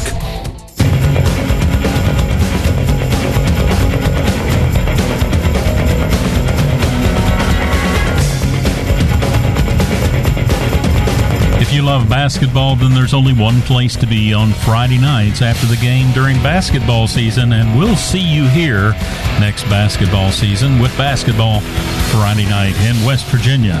It is our final show of the season. Thanks for joining us. Follow us on Twitter at hoops underscore roundup at hoops underscore roundup. Shout out to Viking 360 just joined us on Twitter and all the new Twitter followers. I want to thank everybody for sending us scores and helping us keep track of all the teams this season. Also, all the information you sent us and uh, all the schedule changes and so forth. We couldn't keep track of everything without you. Thank you to all of our affiliates around the Mountain State, including 104.1 FM, WVXS at Romney, 92.5 FM, WZAC, Madison Danville, Charleston, 105.5 FM, WKQV, Cowen, and heard in Braxton County on 106.9 FM, 91.5 FM, WRSG, Middlebourne, 102.3 FM, WMTD, Hinton, 740 AM, 106.5 FM, WRNR, Martinsburg, 1360 AM, 97.1 FM, WHJC, Matewan, Williamson, Belfry, 1600 AM, 98.1 FM, WKKX, Wheeling, 1370 AM, 97.7 FM, WVLY, Moundsville, 101.1 FM, WVWPLP in Wayne, 92.3 FM, WYRC in Spencer, 1290 AM, 101.9 FM, WVOW in Logan, and 950 AM, WBES in Charleston, and 88.1 FM, WMUL in Huntington.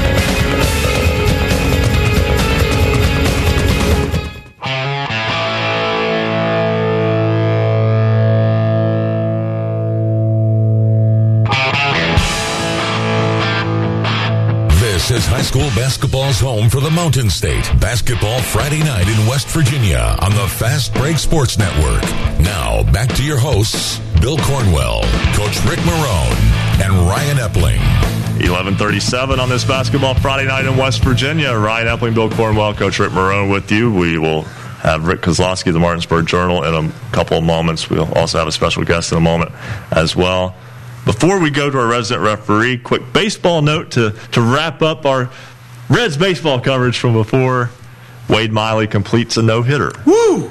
Fourth no hitter thrown in Major League Baseball this season. Of course, WVU grad threw the third. John Means. Yes, for um, Baltimore. Um, so that was a couple of days ago in Seattle. So another no hitter, two errors, and one walk.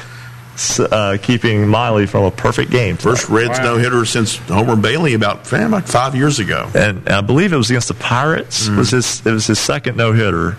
Uh, yes, because he had two there in about two two or three years roughly. And um, we'll go to Bo Anderson in just a moment as we. Actually, you know what? Let's do it right now. Our resident referee, Bo Anderson, is at the Charleston Coliseum and Convention Center. He joins us now on Basketball Friday night in West Virginia. Looks like he's ready to officiate a ball game right now. Bo, how you doing tonight?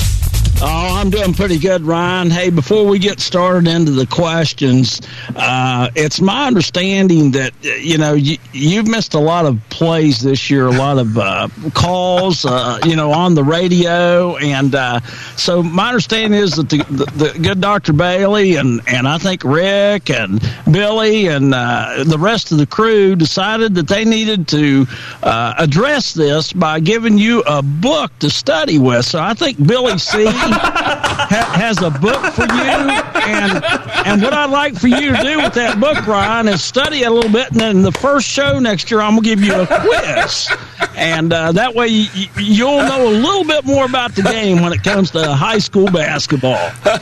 The book is called "You're the Basketball Ref." Mind boggling questions to test your basketball knowledge, written by Wayne Stewart. I'm going to have to get you to autograph this for yes. me. Yes. Yes. I want an autographed copy. oh, this is fantastic. I mean, you got a rap here, here, here. you got a book. What, what a night, right? Yep. You thought Lena Elkins had a good day Saturday with a walk-off home run and women singing your praises, yeah. you know. But but see, there's there's something else here that I don't think Bo maybe is aware of on the book. 113 questions. we might ask Bo a bunch of them next year too. Yeah, you got about fair play, Bo. You got your material for next year. well, you go right ahead, Ryan, but I want you to you to study it first. Uh, I absolutely will. Short off season, but I will definitely put this to good use. Thank you so much. That was so nice. Uh, uh, of course, always thanks to Dr. Bailey here at Marshall too, and uh, Dr. Chuck Bailey and all that they do for helping us. Now, Bo, real quick because we're going to have to uh, go to a, a, another guest here in just a moment. But uh, anything that you've seen so far in the state tournament that uh, that stood out to you, maybe that might catch some people that don't know the rules all that well. Well, there was a play in a game that uh, you know doesn't happen too often, and uh, a little bit of communication. But uh, there was a play where a player went up for a shot, and uh, there was one official who called a uh, blocking foul, while another official called a player control foul. Uh, in that scenario, you would have actually you're going to have a double foul but the the way that you would uh, you know use the rule is if the ball went in the basket and it was on a shot and it was released and went in the basket, then you would score the basket and you will go with point of interruption, which means if team A scored the basket, then B will get the ball on the end line. If the shot was missed, then you would have to go with the alternating possession because you don't know who was going to get the rebound. You can't determine that because you you've killed that play for the rebound. Uh, that play happened um, up here today, uh, and that's one of those uh, plays that rarely happens, and you ra- rarely see it. Uh, another play I saw was in a uh, regional game that I watched uh, where, and I don't think the coach understood the rule exactly. A player caught the ball uh, and shot a three pointer, and in the meantime, a defensive player ran through the screen to try to defend the shot. And so if the player's in the act of shooting and it's not his team fouling, then he finishes his shot. The three pointer went in, and then the team that got fouled that was actually shooting the shot gets the ball out of bounds on the spot closest to the foul or if they're in the one and one or two shots on the 10th, then they get either one and one or two shots.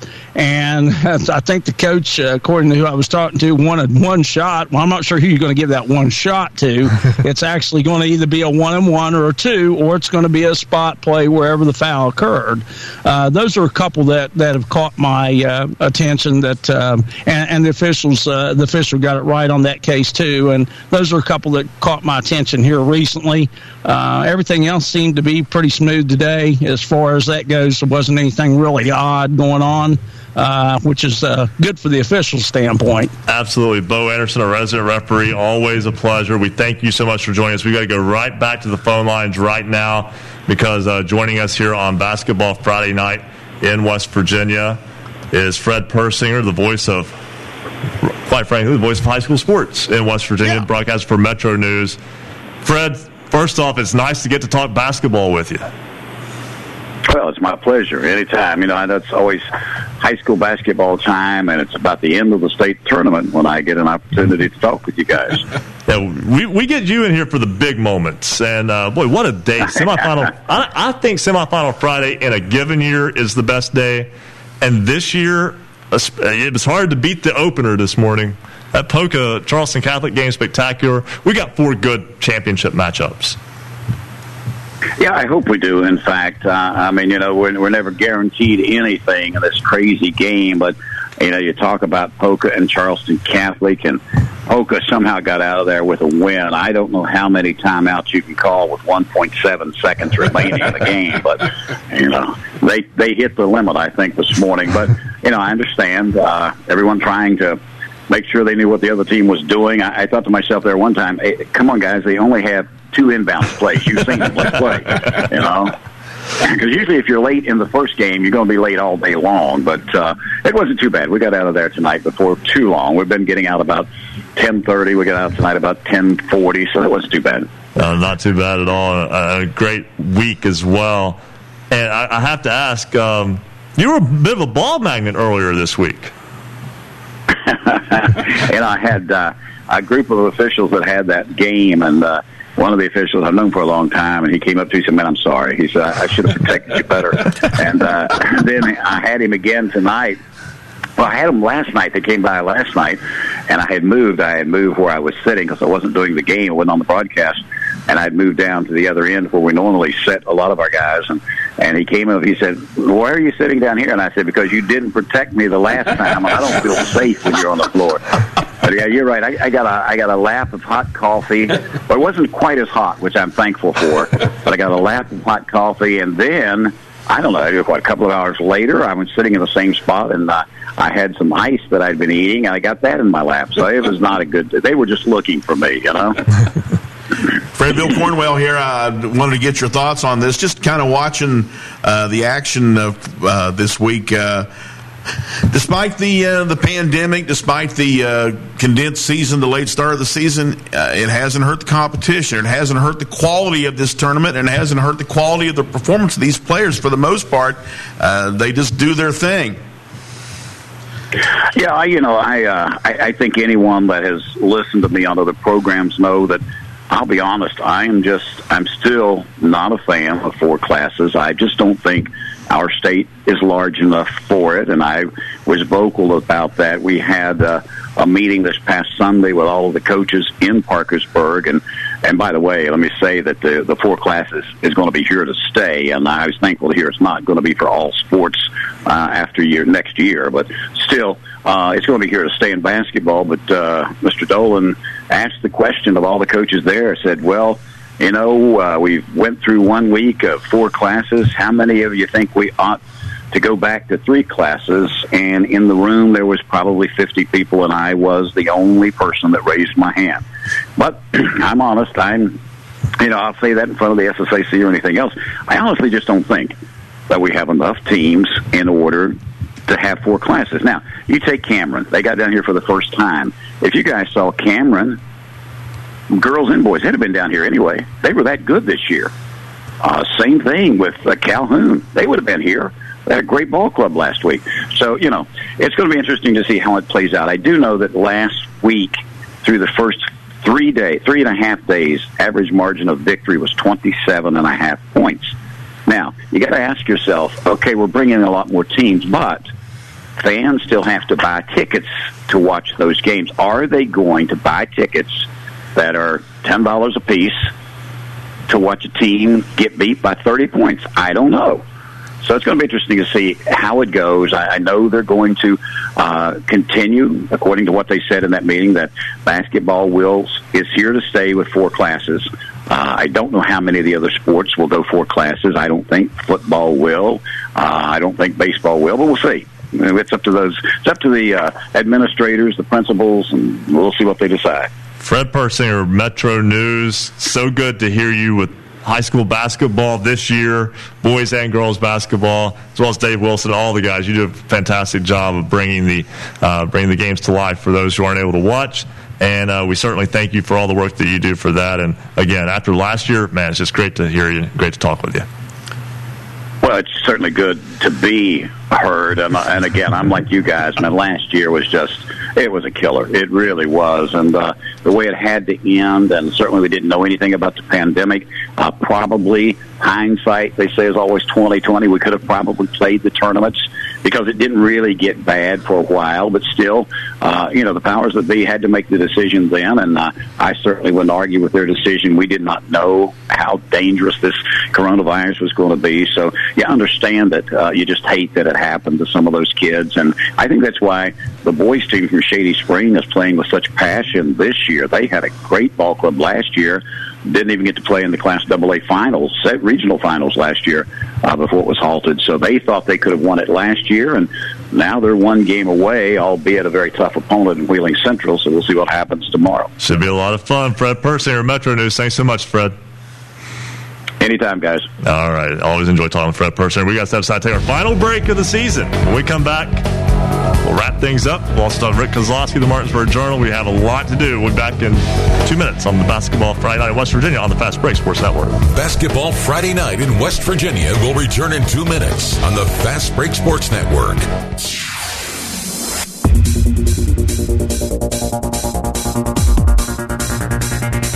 Basketball Friday night in West Virginia. West Virginia's high school basketball voice. Thanks for joining us this season for our two shows. And of course, we'll be back next season and on great radio stations throughout the Mountain State. And if we're not on your favorite radio station, give them a call and let them know hey, we want you to broadcast basketball Friday night in West Virginia during basketball season. Make sure you go over to our website, check it out, basketballnight.com. Big thank you to everybody at Marshall University and WMUL. Of course, their flagship station, 88.1 FM WMUL in Huntington. Some other stations we want to thank 90.7 FM, WFGH Fort Gay, 98.5 FM, 101.5 FM, WQAZ Edmund Beckley. Longtime affiliate 101.7 FM, WYAPLP in Clay.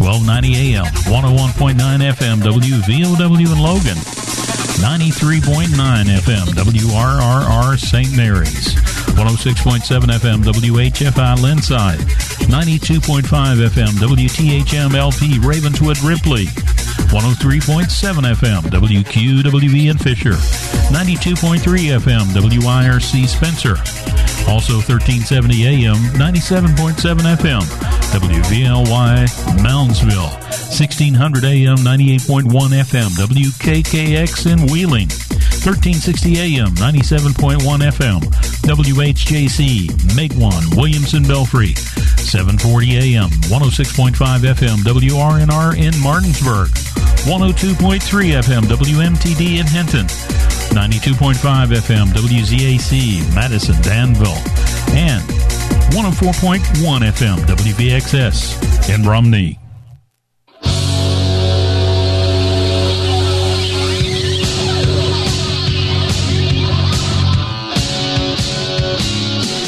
Stay up to date on your favorite teams. Check out basketballnight.com. Now, back to Basketball Friday night in West Virginia with Bill Cornwell, Coach Rick Marone, and Ryan Epling. It's been a year unlike any other, our second and final edition of Basketball Friday night in West Virginia. We always feature a standout athlete of the week, and unfortunately, because this is only our second show, we weren't able to necessarily do so many of them on the air, but we did keep them up on basketballnight.com. Andrew Rogers has a look back at this year's standout athletes of the week. An unusual spring high school basketball season came with many stellar standout athletes. Our first standout athlete of the year was Nitro Junior point guard Colton Painter. Painter's drive has keyed his success. It just makes you want to work harder and do the right things and practice even harder than you did last year and see where the year goes. Lincoln senior forward Peyton Hawkins was our next standout athlete. Hawkins, a multi sport athlete, credits a strong work ethic and athletic success for allowing him to be a leader for his fellow teammates. I think it's because I always try to do the right thing and work as hard as I possibly can. Because if guys see you not working hard in practice, they're never going to work hard. So you have to earn their respect that way. Always being successful at what I've done has also helped me to gain the respect of all my teammates. Our third standout athlete this season was Wheeling Park senior guard Lindsey Garrison. She says all her hard work paid off when she torched the nets with 40 points on 12 three pointers. All the hours shooting in gyms and using shooting machines and everything really felt like it paid off. The threes just kept going in. and I was expecting for them to really come out and pressure me more, and they just kept leaving me open, so I just kept shooting them. It felt so good to keep making them, and making 12 was just awesome. Garrison was followed by a comeback story. Ritchie County's Sophie Nelson suffered through a herniated disc and two back injuries, but having a positive attitude changed everything. I really just learned that keeping a good head and keeping keeping yourself encouraged is really one of the biggest things. Just having a good mindset because when you don't have a good mindset, you don't have the ability to work as hard as you can to get back. I think is a huge part that a lot of people don't really learn until they had to go through it. Our final standout athlete of the season was Wyoming East senior point guard Skylar Davidson, whose journey through high school was not easy for her to handle. I've been happy to see a lot of the work that I put in this summer translate to the court. I think my impact has been a lot greater this season than it was last season. I'm playing the game the same way I always have, but I'm still trying to distribute the ball. I'm still playing defense, still getting rebounds. Our sixth standout athlete of the year was Autumn Lewis. She knew from an early age that she wanted to excel at basketball. I got put into the sport to like try it out, and then just over the years I fell in love with it.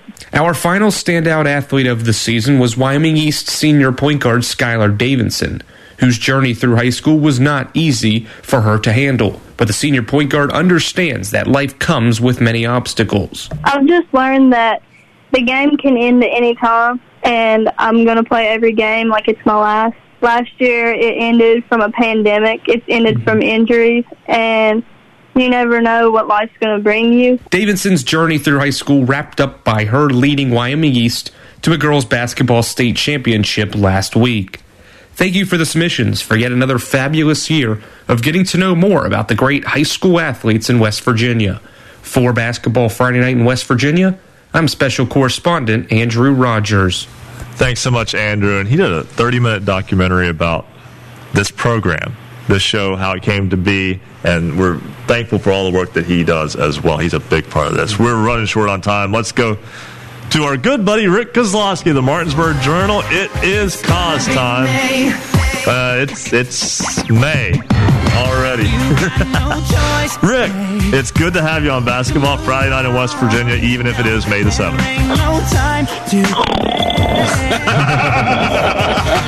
and Rick has gone into spring hibernation, so we're getting out of it.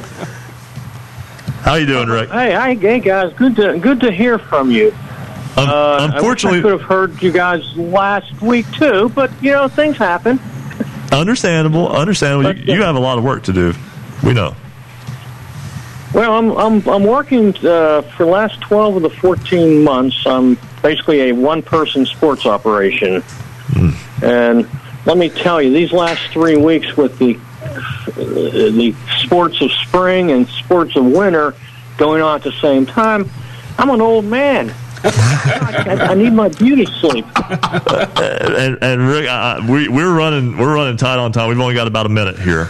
Uh, but Martinsburg's boys fall today in the or tonight in the semifinals. Uh, they had a great first half, but George Washington had a little bit better of a second half. Still a great ball game. Uh, it, it, it's just good to be talking high school sports right now. Oh, absolutely. Just just great. You know, it's you know, I think we we look back in time. You know, we didn't know what was going on with the pandemic. We we assumed this was going to be maybe a little blip on the radar, and well, that radar just like kept blipping, blipping, blipping, blipping, and and here we are. Yeah. But it's great. Uh, it's great to see something happen. And, and Rick, we always enjoy talking with you. I'm sorry we, we just don't have a, any more time. We're, we're running out of here. But uh, thanks so much for everything that you do for high school sports. I sincerely mean that. Well, thank you for saying that. And you guys, uh, you guys be good. I guess uh, you know. Uh, nine months from now, or whatever the heck it will be, we'll, we'll, we'll really get into it, right? Hey, it'll be a short off season for all of us, hopefully. We'll be here in December. Don't worry, Rick. That sounds good. Rick Kozlowski, the Martinsburg Journal. Thanks so much for joining us. And we've got uh, just a short time here. Let me quickly go through the schedule for tomorrow. Boys State Championship game starts at 10 o'clock, single A. As it will be Man and Pendleton County, and then at twelve thirty, Poca and Williamstown. That game, those game, that session sold out. No tickets available. Also, in AAA tomorrow, 5:30, it will be Wheeling Central and Shady Spring for the Boys State Championship, and the Quad A title game 4A playing at nine. Excuse me, at eight o'clock tomorrow night. Eight o'clock tomorrow night. It will be Morgantown and George Washington. Wow, what a season, guys! we we only got to share a little bit of it with you on the air, but still so many great stories out there. Yep, and uh, thanks to everybody behind the scenes. Uh, they know who they are, and we truly appreciate them. Championship Saturday is going to be fun. In a year where we only got to have two episodes, people put in the work that they normally would in a full year. We thank them all for that, and we thank you. We'll be back next year. Thank you for listening to Basketball Friday Night in West Virginia. Tune in next Friday for the latest high school basketball action from across the Mountain State. Visit basketballnight.com for our show archives, the poll question of the week, and the basketballnight.com scoreboard. Until next time, have a great weekend, and thank you for listening to Basketball Friday Night in West Virginia. The preceding broadcast was a presentation of the Fast Break Sports Network. Copyright 2021, all rights reserved.